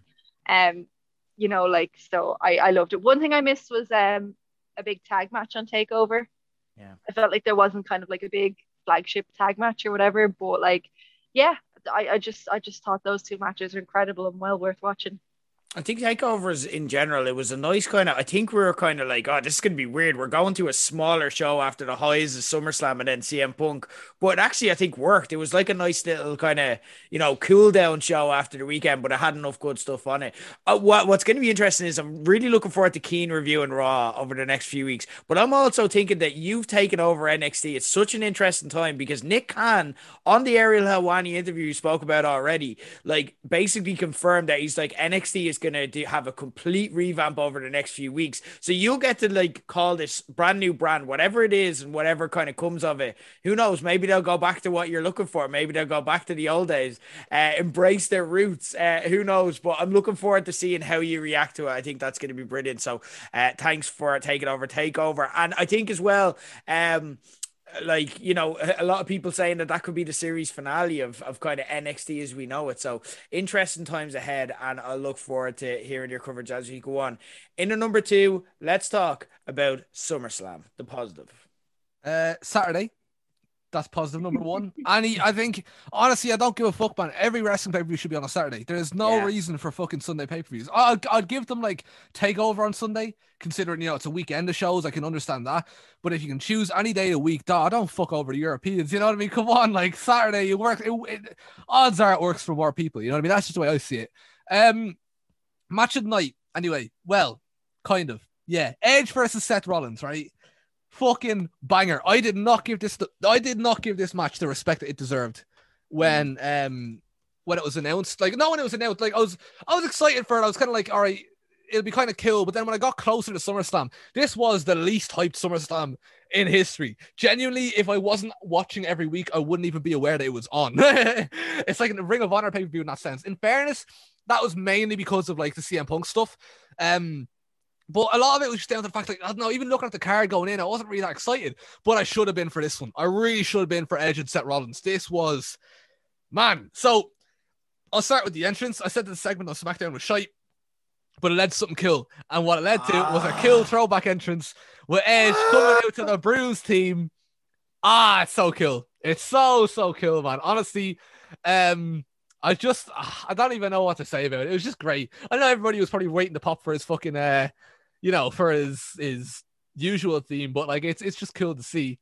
Um, amazing amazing stuff. Like no can we just get take a second guys?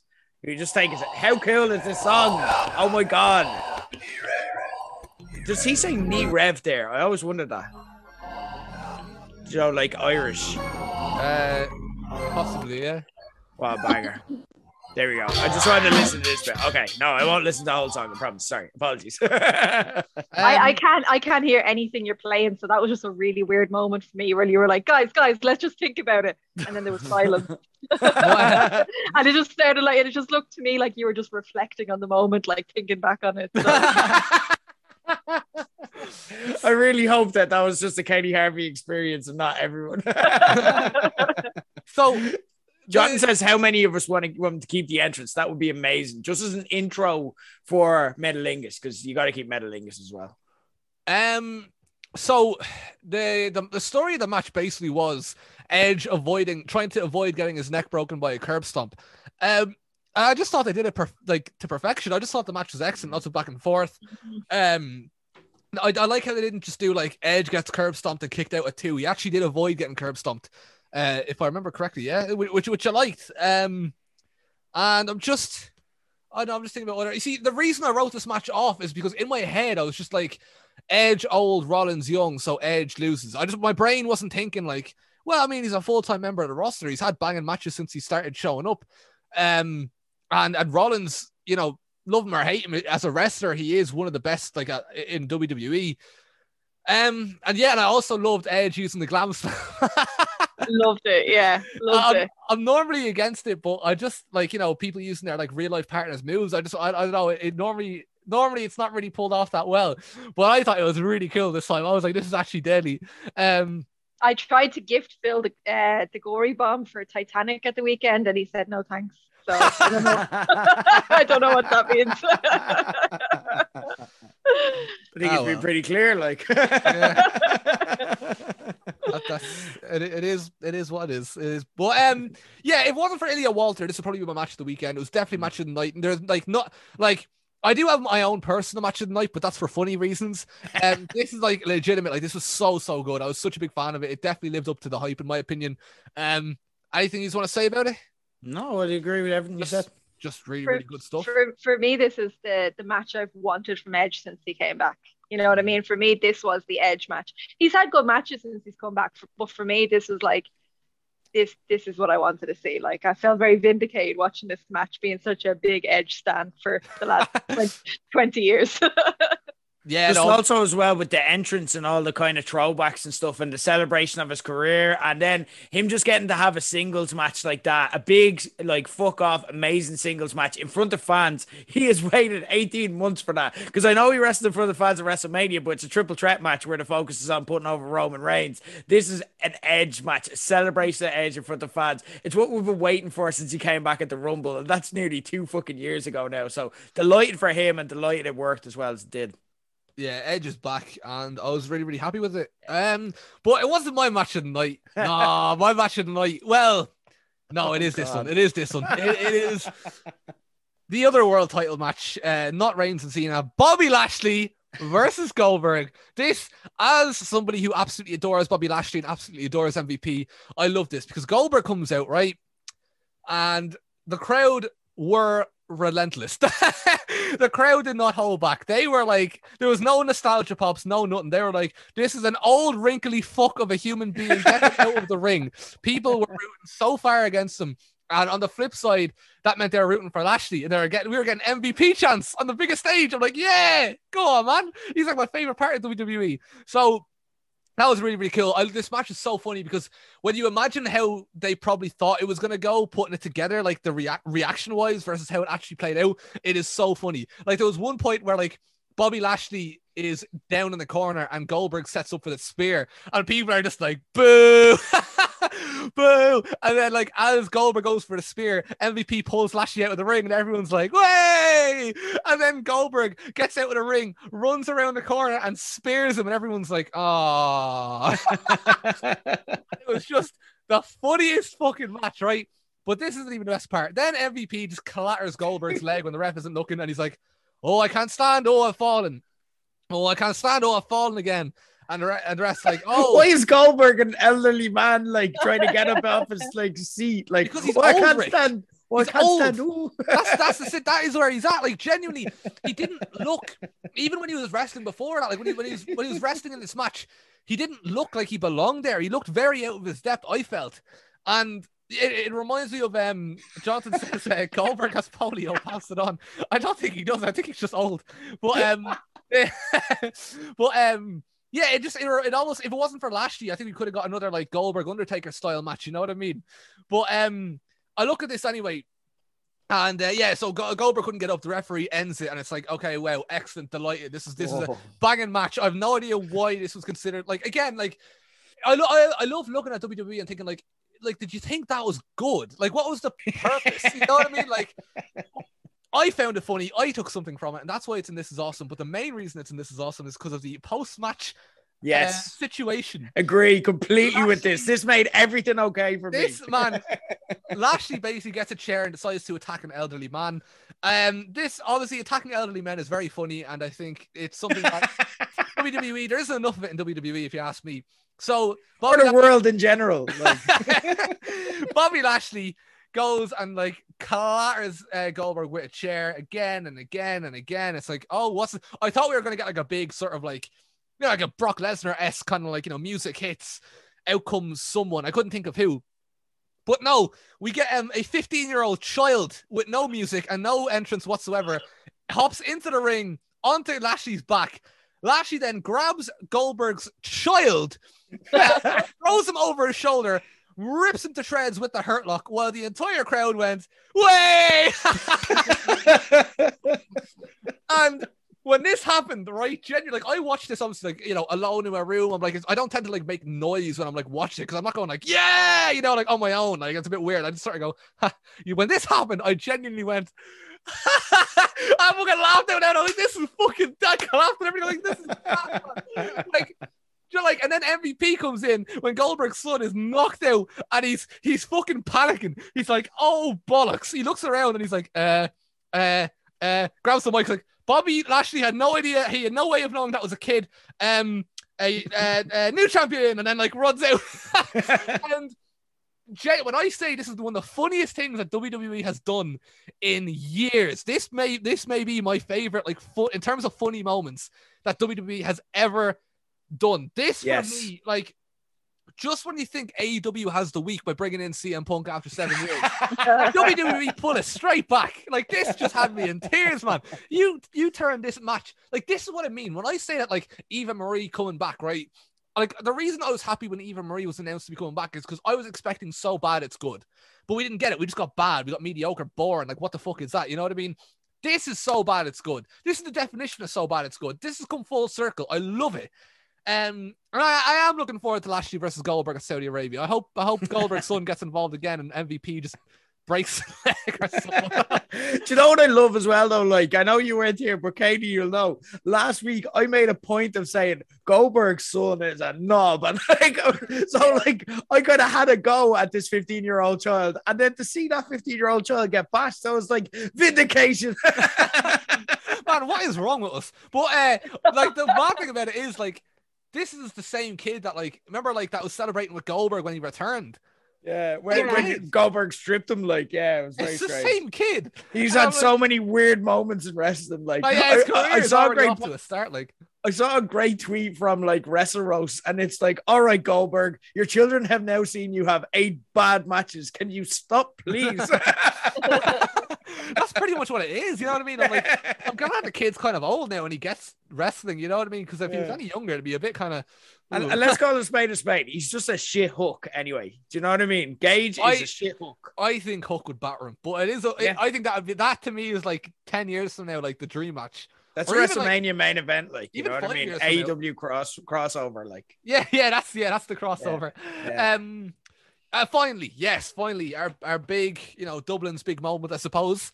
Uh, but it's a big moment for everyone because obviously it's one of WWE's biggest stars. Um, they played the video package for Bianca Belair versus Sasha Banks, which is essentially the only match that I was actually looking forward to. Um, on paper. Now, obviously, Edge and Seth Rollins delivered, but besides that, I mean, that was the only kind of good match. So I was like, all right, we'll see where this goes. And it was rumored the match wasn't going to go ahead, but I assumed you played the video package, you know, the match is going to go ahead. Um, in the end, we get an announcement after the video package saying, uh, yeah, Sasha Banks isn't cleared, so uh, unlucky. But we got a replacement. Uh, it's it's Carmella, and Amazing. Carmella comes out, and I'm like, like WWE got me so good here for the first like minute. or Yeah, two. I was like, amazing. You dickhead, you are so shit. I can't believe you'd fucking do this. You're actually the cunts ever. I was so angry. I was like, wow, yeah, really, really, like you, you kept it a secret and gave us this. This is your SummerSlam surprise. But then the crowd started chanting for Becky, and I was like, oh my god, yeah, oh, this is what's happening. Right. I You know who else got worked though as well? I pointed this out on Twitter. Dave Meltzer got worked. Dave Meltzer like put up and he's like, "This is such a bad look for the company," and it's like started like like spitting fire, and it's like because I could tell when they brought out Carmella and the crowd turned on it, I'm like. They had to know. They had to know. I even tweeted like I I, I tweeted and I'm like I think Bianca's probably gonna kill Carmella in a few seconds and then Becky comes out. There's a payoff coming. They nailed this though. It was so good. Um, and Bianca ended up uh, actually, John, you know? That probably would have been better, to be honest. But um, then what happens instead was they have a square off, and they, yeah, they lean into it. The crowd are chanting Becky, Becky, and Bianca's pissed that she has to face Carmella as well. So I'm kind of like, right, come on, go on, do it, do it. I'm like, and uh, particularly with the week that's in it, I feel like they want to have a big moment of their own. So I'm kind of like, go on, do it, do it, do it. They hit the music, the crowd pop. Um, Becky comes out. It was a good moment. I was, I was really happy to see Becky after like all that time as well. She comes out, and this is where I think it's going to be controversial. So obviously, turns around, throws Carmella into the stairs, and then it's it's you know they have their their stare down, they have their moments, pretty cool. And then she goes uh, Bianca into having a match, and uh, the bell rings. Becky gets her straight away, slams her down. One, two, three. Crowd are shocked as fuck. New champion. And a lot of people hated this. I went onto Twitter and I saw a lot of people weren't fans of this because they built up a lot with Bianca and they feel like, you know, this is kind of, they kind of, you know, ruined what they built with Bianca. And they're saying, no, what's the point in getting invested in Bianca Belair or, or any of your new stars if you're just going to do that at the end of the day? I do see their points. I, I do like, I'm not going to say like, it's a dumb argument or like they're dead wrong. I just feel differently because I love Becky. And to be honest, I I haven't enjoyed how they've built up Bianca at all. After WrestleMania, she's beaten Carmella, she's beaten Selena. They haven't built up anyone in that SmackDown Women's division. So she's beaten complete no names with no sort of like, oh, are they going to win? Are they going to lose? It. I haven't enjoyed anything from her title run. Um, Becky comes out. Gets the squash win. I love surprise squash matches in wrestling. We we never get them because it's kind of a difficult thing to do with wrestling. Because I feel like if you're if you advertise a match, right? Let's say a banging match like um CM Punk versus Aleister Black, we'll say, right? Um, if CM Punk was to beat Aleister Black, you know, one, two, three in, in five seconds, I'd love it initially because like, oh my god, well, no, maybe not Aleister Black's a shite example, but you get the idea, you know what I mean? Or like Lashley versus Priest, perfect, right? If that was like a three second squash, I'd be like, deadly, you know what I mean? Great, and it'd be a big shock, a big surprise. But the problem is at wrestling is that you kind of and it, this doesn't apply here, but just in general, you kind of you advertise a match, and people have certain expectations where it's kind of like, okay, you're gonna, t- we're gonna see, a, it's not MMA, we're gonna see a story, you know what I mean? And with a squash match, you kind of, you kind of rob them of that, I suppose. If this is if it's an announced match, you know what I mean? And I'm kind of like, I understand, I I'd be happy with it, but I understand why other people wouldn't. Um, Tag I love- me in. Tag me in. I love the squash. Yeah, I'm gonna tag you in. Right, go on. What what you say? Right. Uh Keith's not gonna say that you're talking shy. I'm saying you're talking shy. Okay, I was on Twitter and I said a few weeks ago and I pointed this out. It was the SmackDown when fans first came back and WWE got really hot.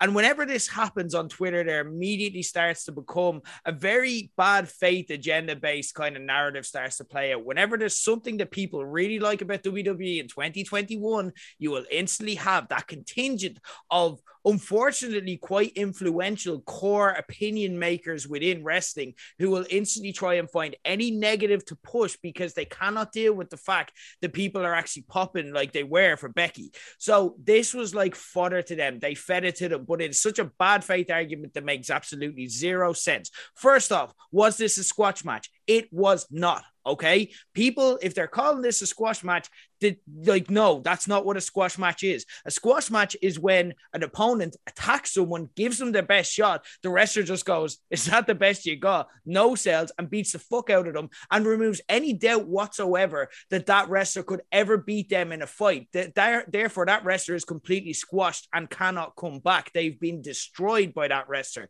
This was not a squash match. This was a Dustin Poirier against Conor McGregor like type situation where Bianca just happened to get caught here. And not only that, but they were telling a story in the match. Okay, Bianca was not ready for this. She was going out at the start of the match expecting Carmella or expecting Sasha to come out. Okay, what happened then was Carmella came out and Bianca reflected the opinions of the crowd, and she was like, "This is a bit shit." Then Becky came out and Sasha's face's expression changed and was like, "This is amazing."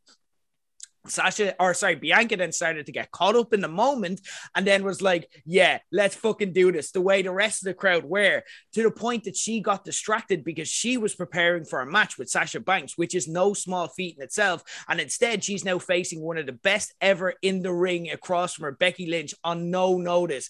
But because the moment is so cool, the fan in her is coming out, and she's also much less experienced than Becky, who's a wily veteran who understands how to do this. Okay, what does Becky do straight away? She offers the hand, and then when Bianca goes to shake her hand, she makes a rookie mistake. You say that that's a heel turn for Becky. I don't know if it is. I think that's kind of in like Becky, as as we've known her, the man character she's never been a full on babyface. She'll cheat and she'll cut corners and she'll do things because she can. Like she's Stone Cold Steve Austin. She'll do whatever the fuck to, she can to get the job done. She hits her with the Uranagi. She outsmarts her as, as the veteran. What this does and the impact that this has is people are saying like, oh, like Bianca, I was such a big fan of her, and this is where it's bad faith. Where point to me your fucking tweets where you were saying how amazing Bianca Belair was as a champion. You were not. You were not like supporting her. And this is like the same with Bray Wyatt a few weeks ago, where people are like, I was always a Bray Wyatt fan. No, you spent the past few years saying Bray Wyatt is shit and everything he does is shit on TV until he got released and you could make an anti WWE argument where you're pulling for him now all of a sudden. Okay. Here's the reality Bianca Belair, and I'm a fan of hers, by the way. Okay. So hear me out on this. She was a bad SmackDown Women's Champion. And I've been making this argument for a few weeks. The reason being because she hasn't had anything to do. Bianca Belair is at her best when she has a bite and an edge to her and she has a strong motivation to challenge someone and show that bite and show that edge, which her having the belt completely removed because she didn't have any more motivation left because she'd done it. She topped the mountain. She did she didn't have any reason to be angry or pissed off or show that fire that she has because she's been given everything that she ever dreamed of. This move and what happened with Becky, all of a sudden, for so uh, people are like, well, just give us the match, just give us the match. No, you were never promised the match. Why would you give away a massive money match like that for free when you can build it up in a month and you can add a lot of heat to the match? It's like Corporate Cian says, and everyone agrees with this point when Corporate Cian makes this point as well. And and if you and if people do disagree with it, it's again a, a, for me a bad faith argument because you'd agree if Cian said it in any other objective circumstance. Matches are better when matches when it's just face versus face and it's a dream match aren't necessarily think of AJ Styles against Shinsuke Nakamura and how much that didn't pay off as much as we thought. AJ Styles against Daniel Bryan and so many other mat- dream matches that we thought we get over the past while Matches are good when you have a reason to cheer for one person and a reason to boo another. Now, you can pick your side, Becky or Bianca, whichever way you want. But now this feud is so much more hot because Bianca has an edge again. Bianca has a motivation. She has a reason to be pissed off. She can now, she, her and Becky are going to have the match next month, guaranteed at the pay per view. And this is going to be an amazing match because now they're both like motivated to perform and give everything they want. This was a moment more than a match and it ended the best way because it instantly added fuel to a fire. Whereas if they had a match and Bianca or Becky just won clean, then when they go back to the well next month when they're promoting it, you've already seen it and you've had a winner decided conclusively. So now there's no heat in this feud. This is a well told wrestling storyline, and the pro- and the only reason that people are hating on it is because this is it was done in a WWE ring, and they didn't like the fact that WWE did something good because CM Punk was on AEW the night before. He said some bad things about WWE, and everyone was in fuck WWE mode. So when they did something cool, people got a bit bitter. That's my hot take on this, and I will fight anyone if they disagree with me. I I I do I agree with most. I thought like a lot of that was basically what I was trying to think. Like for me, in terms of like right, so basically is what I think. Like the Bray Wyatt stuff I kind of disagree with because I've been a huge Bray Wyatt fan, but you never would have seen a tweet from me in the last year saying that I liked it because I hated how WWE were using him. But when in terms of the Bianca stuff, I've seen people say like it made her look stupid, it made her look dumb. I kind of do agree with that to an extent, but I also agree what you were saying. I think it'll tell a much better story in the long run. I feel like I don't know. I just think you've got oh, you've, you, yeah, you've got a much better story to tell, much more ways you can go. I don't believe it's unsalvageable for Bianca. It'd be like it'd be one thing if she was like Brock Lesnar or the Fiend or a monster, but that was she was never a monster. She's a regular regular human with skills. You know what I mean? Um, and yeah, I mean, you look at Jose She Aldo. got caught. Jose, See, Jose Aldo this- got knocked out in 13 seconds, and he he's still one of the greatest of all time. You know what I mean? And So he's back now. You know what I mean? Everyone's talking about how Jose Aldo is back. You know what I mean? So, So you can absolutely overcome I- that. I'm very- do that all the time. I'm very much in the pro camp when it comes to this. I think this is this is actually quite good. Gets me very intrigued for um for SmackDown. I think Bianca and Becky are gonna have excellent segments. Like I'm talking about segments and matches. Like Charlotte and, and Alexa, right? Uh, excluding all the magic bollocks, right? Could have had um a good match.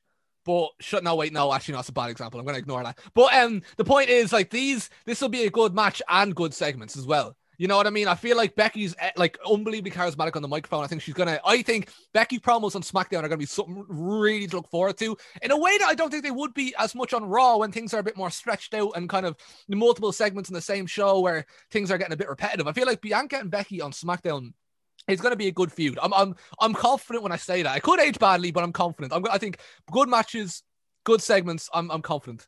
Katie, what are your thoughts on this?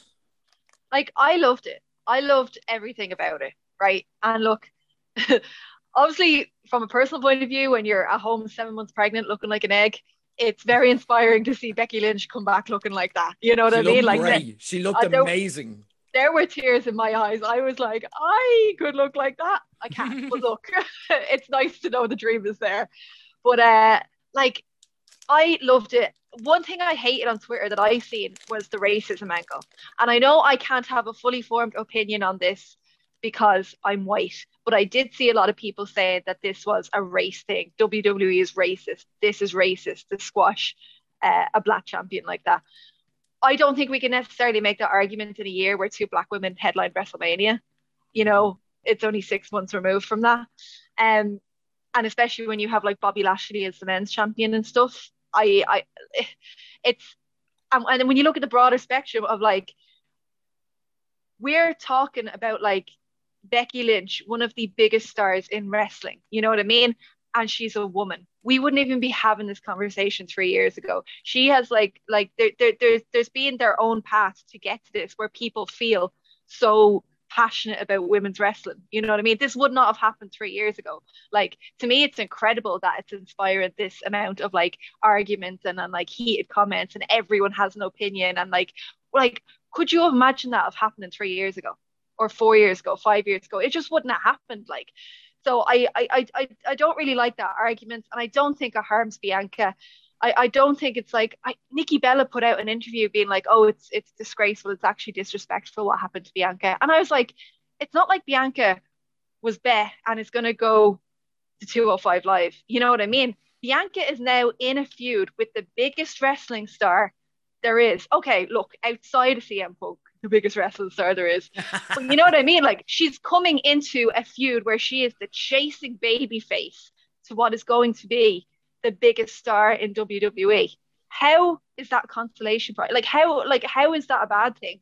Like the chase is always better than being champion. How many people have we seen where we love the chase, they become champion, and then it dies out? Bianca herself is an example of that. You know mm-hmm. what I mean?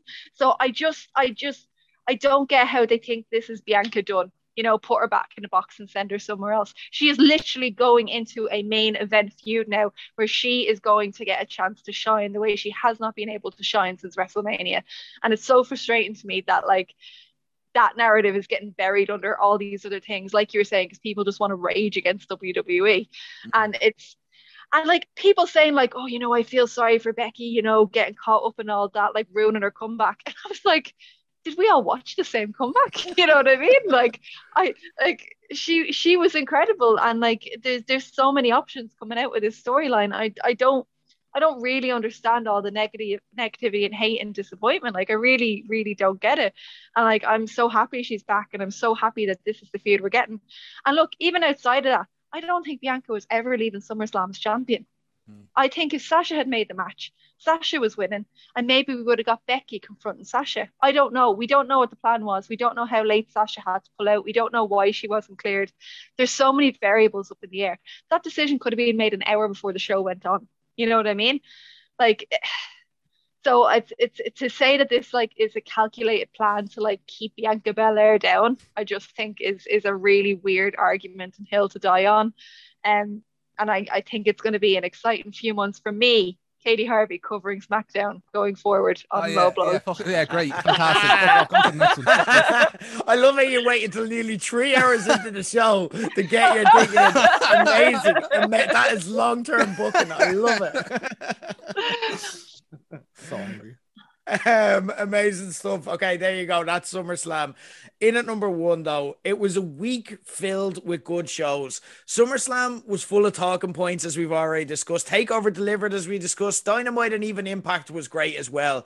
So it might feel weird for me to say that I didn't feel Rampage as a full one hour long show hit home necessarily, um, like as a show itself but it's also the only thing that we can include as number one for two reasons. One, the reason it didn't hit home as a show was because it peaked early and the crowd was absolutely wrecked afterwards. They were there for the first 20 minutes. They got exactly what they wanted. And they were like, I'm just like literally the last 40 minutes was them having a smoke after a good ride. Do you know what I mean? That was what the crowd were doing after that. And two, wrestling is a moment's business, first and foremost. And this show opened with one of the most iconic moments, not only of the year, but maybe of like a lot of people's wrestling fandom. So let's discuss it. Three hours into this show, let's get to it after all of the blatant hints and speculation to the point that it seems so obvious that we put up a poll on Twitter and that came back on Friday morning. Now, I don't think people will stand by over this with what we got, but they came back with more people actually wanting it not to happen. And not because, like, we put in a poll where it's like, do you want to not see this happen but have it be Daniel Bryan or someone cool? That was the least voted option. People wanted it to not happen just because it'd be really funny if it didn't happen. but Tony Khan came out and did whatever he could to promise that they would not let anyone down, and they absolutely didn't. As AEW Rampage opened from the United Center in Chicago on Friday, the deafening CM Punk chants, followed by the inimitable.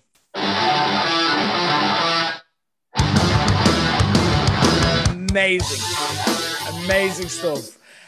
Look, CM Punk is someone that I flat out said multiple times before that I don't like as a person, but as a performer, he is magnetic. And we got a taste of that animal magnetism here. Hearing the song, hearing that pop in front of that audience and just seeing him in that environment again, you couldn't help but be taken back to 2011 again when he gave the pipe bomb and filled us all with that hope that the wrestling product we watched, and especially as we're talking about like WWE, like we talk about Raw, and it's like, what were you thinking? It's almost similar to that those days. And then there was CM Punk filling us with hope that the wrestling product we watched could connect with us on a deeper level than it ever had before. And whether that hope ended up paying off or if CM Punk is kind of a bit of a golden goose, it doesn't actually matter because we have these moments of beautiful hope, and that kind of is enough for us to get us going by. Look, the content of the promo itself has been widely discussed, and we're all right back here in the CM Punk discourse like it's 2011 all over again. There's skeptics like myself, Katie as well, who like love, like for me, I love the show and I love the showmanship, but I don't necessarily buy him. And there's people who treat him like he is the Messiah reborn and add meaning and weight to his every word that may or may not be there. Like, for example, there was people turning around the weekend like, did you see how CM Punk mentioned Britt Baker's name. And with the first words he spoke, he gave, he put over Britt Baker. And it's like, he didn't actually say anything good about her. he just said her name. Like, he just acknowledged, I watch all the cool kids shows. I know your check's name. Britt Baker. you know what I mean? He didn't actually, but people. This is what CM Punk is like. He's he's this this messiah cult like figure, um, who like people will like add all this meaning towards, and it's fascinating and it's interesting. Um, but also like I, like again, I don't mind this. It's just it's just funny. Um, I also have to laugh at how offended a lot of like WWE fans got about his line about leaving wrestling in 2005. I mean, I I get what you're saying, like like this pop would not have happened without the pipe bomb, without Money in the Bank 2011, without a wrestling taker at Mania 29 and the long t- legendary title reign that he had. But come on, he's playing the hits here. He's doing like what we want to see him do. Like, and I love this line even about where he's like, you know, I had to stay away because I couldn't even think about going back to the place that made me sick. Like, I loved it. Like, he's such a good storyteller. He's such a good wordsmith. He's so good at like pushing the emotional buttons, whether it's because like he's a toxic person or whether it's because he's like this kind of cult figure or something like that. I don't know, but that's part of what makes him a fascinating, enigmatic performer and, and an amazing, uh, entertaining wrestler like my thing was that like I feel that that I'm not a sports entertainer. I'm a professional wrestler. I feel like that promo has been done to death now, but I also don't hate him for it, considering he's probably the guy who started that promo. You know what I mean? So again, he's just playing the hits with it. And when he sat down and crossed his legs in the ring, which I don't know about you guys, I actually forgot he did that until he did it. And I'm like, oh yeah. when he did that, it was impossible not to be entranced and just sitting there like, all right, punk, whatever I think about you personally, just just tell me some stories. It was amazing. And like the truth was, it felt like it needed to feel. The pop promo and moment probably not only matched but surpassed what had been in all of our heads for seven years for what would a CM Punk comeback be like and what would it feel like. And while I get that to some people the return happening in WWE would be more dramatic and meaningful, the truth is it probably wouldn't have gone down this flawlessly in WWE. There's way too much baggage there and too many chefs that it would get fucked up along the way. This also felt seismic and it felt game changing. And I'm not saying AEW is coming to put WWE out of business or making any crazy predictions like that, but the moment needed to feel, at least just feel in the moment like it could shift the balance of power. And it absolutely did. It felt like the world of wrestling on Friday night moved off its axis and onto another axis that we don't understand, but we want to come along for the ride. They nailed it. They nailed every single beat. AEW and Punk somehow stuck the landing. Put this into context that every single one of us who bought in in 2011 had been envisioning our own individual version of that comeback for years at this rate. We had all imagined how we'd like our CM Punk comeback to be, and they managed to pull it off in a way that pleased everyone.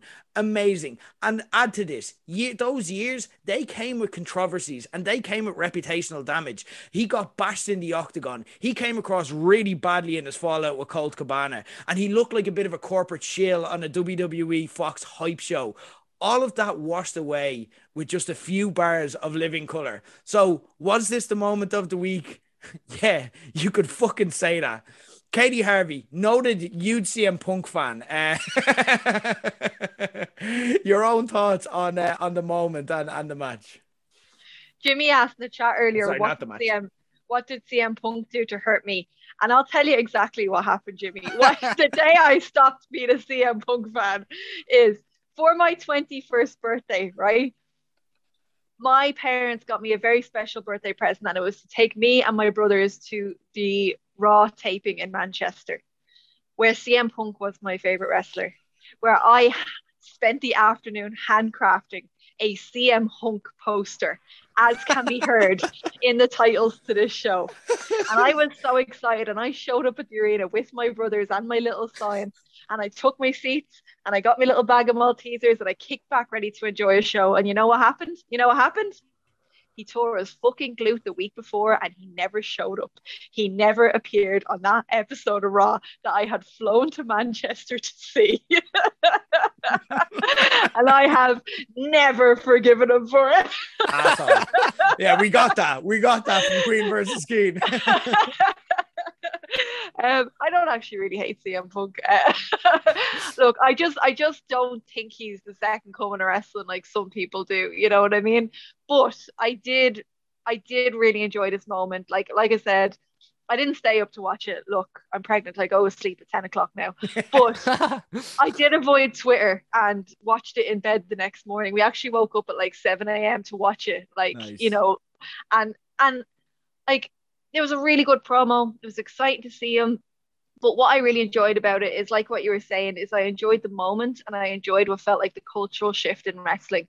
Like mm. when you grow up watching WCW versus WWE, it brought back like when the outsiders show up on WCW. You know what I mean? Where it's kind of like that holy shit like the the rules have changed moment you know what i mean like i'm not sure what else is going to happen from this moment out because like this has happened this impossible thing happened you know?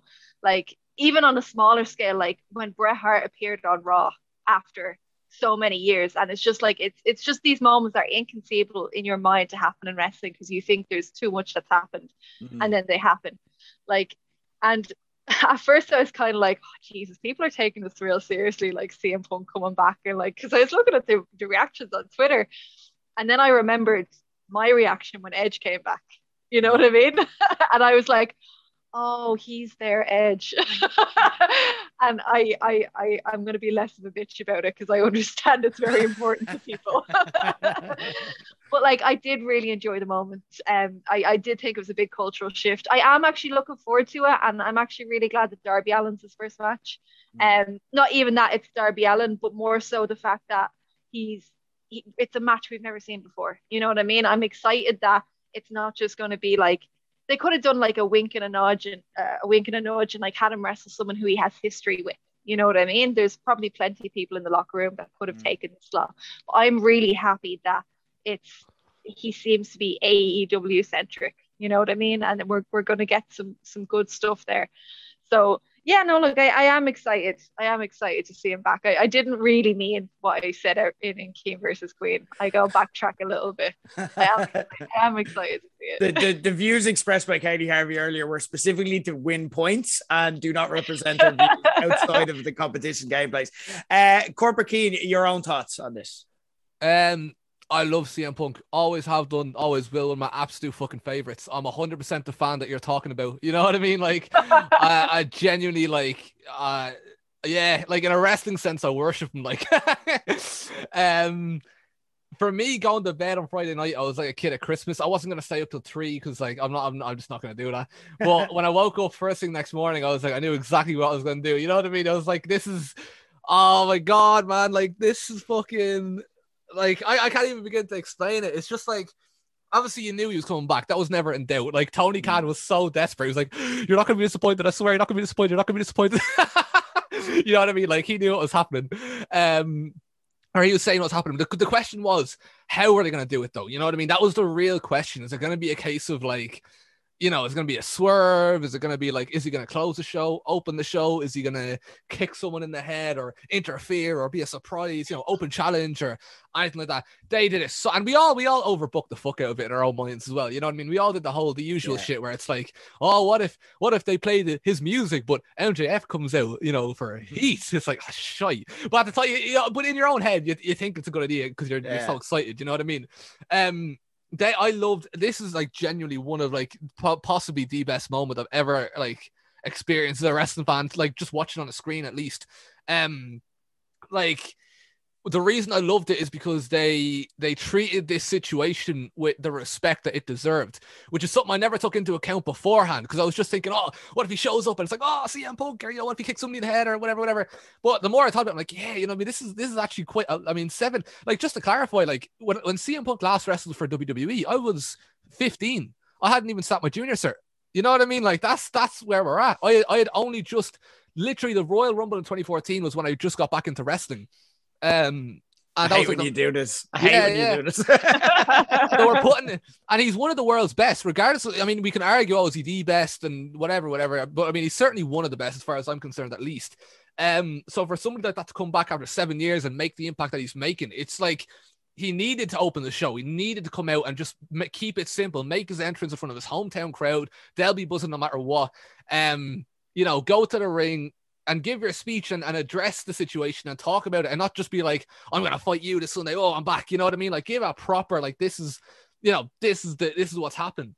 Uh, I loved the promo, loved everything about it. I loved him coming out and and hugging the fans and ah God, it. I, I was like your man crying. You know what I mean? I was proper. I was getting emotional. Like, you know what I mean? Ah. This is like what again? This is the same as Edge for me. It's like Yeah. it's it's. I mean, and it's got like I didn't really see anybody laughing at the lad crying. I did see everybody sticking up for him though, and I agree with everybody sticking up for him.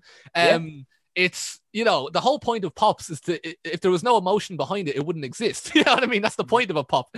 Um, and you know, like a lot of things in wrestling, you know what I mean? Like you know, the one, two, threes and all that aren't legit, but I mean, a lot of the stories are real. You know, this is a very real story about a very real person with a very real impact on pro wrestling as a whole. Mhm. And I loved. I just loved every single thing about it. I love the fact that you got a pop not only for his music hitting, but for his name appearing on the screen. I love how you got a pop for sitting down and crossing his legs. Yeah. I love how you got a pop. I love how, I love how his name was being chanted just for about an, a 50 billion years straight. Like it's never stopped. You know what I mean? Like this is I love how he's a god in, in his own city. And I love how AEW put a lot of effort into and he did mention Britt Baker as well, you know what I mean? But that's a good example of how much they they give people their moment in their own cities. I think that's that's something that WWE tend to fall on. I think it's something that like all promotions should kind of put a bit more. Well, not if they're based in the same city every week, but like if they're a touring company, you know what I mean. Give give people their moment in their own in their own city. It makes it makes it makes an episode of Dynamite feel special. It gives it a theme or something like that. You know what I mean? And it gives the wrestlers their moment. This for me is massive. This is genuinely one of the best wrestling moments of all time. Um, but it's also one of the most significant wrestling moments of all time. This is AEW's Kevin Nash and Scott Hall showing up. You know what I mean? This is their formation of the NWO. This is this is their moment. You know what I mean? And and like I, I like I, I don't want to say like oh AEW put WWE out of business. I mean the ball is in WWE's core. I mean i i if anything, if it ever did come to that, it would literally be the same. You you could look at WWE and WCW and say the same. Like WWE, you could say put WCW out of business. The reality is, if you watch WCW when you did, like at towards the end of its life, WCW really put itself out of business, and WWE just bought bought the scraps. You know what I mean? Mm. So I don't believe, you know, oh, it's going to put whoever out of business, but it, it forces both companies to operate at a very high level and it makes things very, very exciting. Yeah. Uh, like this, this is genuine. This is what it's all about. This is why you want to be a wrestling fan. This is unbelievable, man. I, I genuinely cannot say how how into this like like oh man like and for me the reason i love this so much right and the reason it gets me a bit emotional right is because this is 10 years on the pipe bomb returning full circle you know what i mean? He sat on the stage and he gave his grievances about what he hated about wrestling at the time and you fast forward 10 years and all of a sudden it all you know what i mean? It's like the happy ending you know what i mean? We're here now. This is like a promotion for the wrestling fans on the biggest stage you know what i mean? An alternative that people can actually put on banging matches gas promos you know what i mean? You heard me talk shite about raw earlier how long was that half an hour of me going on about raw you know what i mean? Imagine if that was all we had. I was actually thinking about this like the other day. During the pandemic imagine all we had was wwe and then like at a lower level you got impact. That's that's but not like aew impact like the, mm. you know the old kind of impact and you know that was all you really had a bit of japan here and there a bit of ring of honor but you, you know what i mean? It's it's very empty. It's it's like i feel like we've been through kind of a lot of a lot of shit times as wrestling fans i feel like we take the best out of it that we can but i mean i think compared like I, I just i'm just so excited i'm just so like i genuinely believe like this is this is just the best. Like this will go down, but like by the time I'm an old man, this will generally still be one of the best moments I've ever experienced. I, I firmly believe that. Wow. Wow. Amazing. And you know what? We started off this show with kind of, you know, a bit of a downbeat, kind of, you know, serious conversation on wrestling. That kind of, with those conversations, they can make us question why sometimes. And we're ending the show with this. This is why. you know what I mean? This is why we, we do what we do. It's why we love what we love. And uh, it's not only that, it's like the conversations around it. It's the summer slams it's the Becky Bianca, it's the arguments we have with each other and kind of the, the views we take. And it's a nice show. And um, uh, like, it's a really a good week. And I think we needed that as well because there is a lot of shit that comes on, but you get a moment like that and it's cathartic. And it's like, yes, this, this is why. This is it. Um, so amazing, amazing stuff. An amazing week, guys. We won't be back for asshole blows this week because it's past Katie Harvey's bedtime, and uh, like she's she's legit. If we if we go any longer, she's gonna pass out in front of us. Like so, uh, we, we won't have an asshole blows this week. What we will have is Jenny Phil Donut. They begin the Saffron City uh, trilogy uh, coming up starting this Friday and then back again next Tuesday. So check that out. That's going to be available on the Low Blows Network, and we'll be back next week to uh, discuss whoever knows what CM Punk is going to do. Uh, we'll also be previewing all out. There's another big wrestling weekend they're coming up. Um, so amazing times. I cannot wait. Uh, guys, thank you. A lot of fun chats that had that, that were had. One of the biggest shows of the year, and uh, I think you guys brought it. So well done. Uh, but we'll be back next week with low blows, and I swear to God, we will do another asshole blows. It's not that we've dropped the show. It's just that there's so much to talk about the past few weeks. Um, but we'll be back in the meantime. But until then, uh, for Katie Harvey, for Corporate Cian, I've been Rick Nash, and that's the bottom line. Because low blows said so.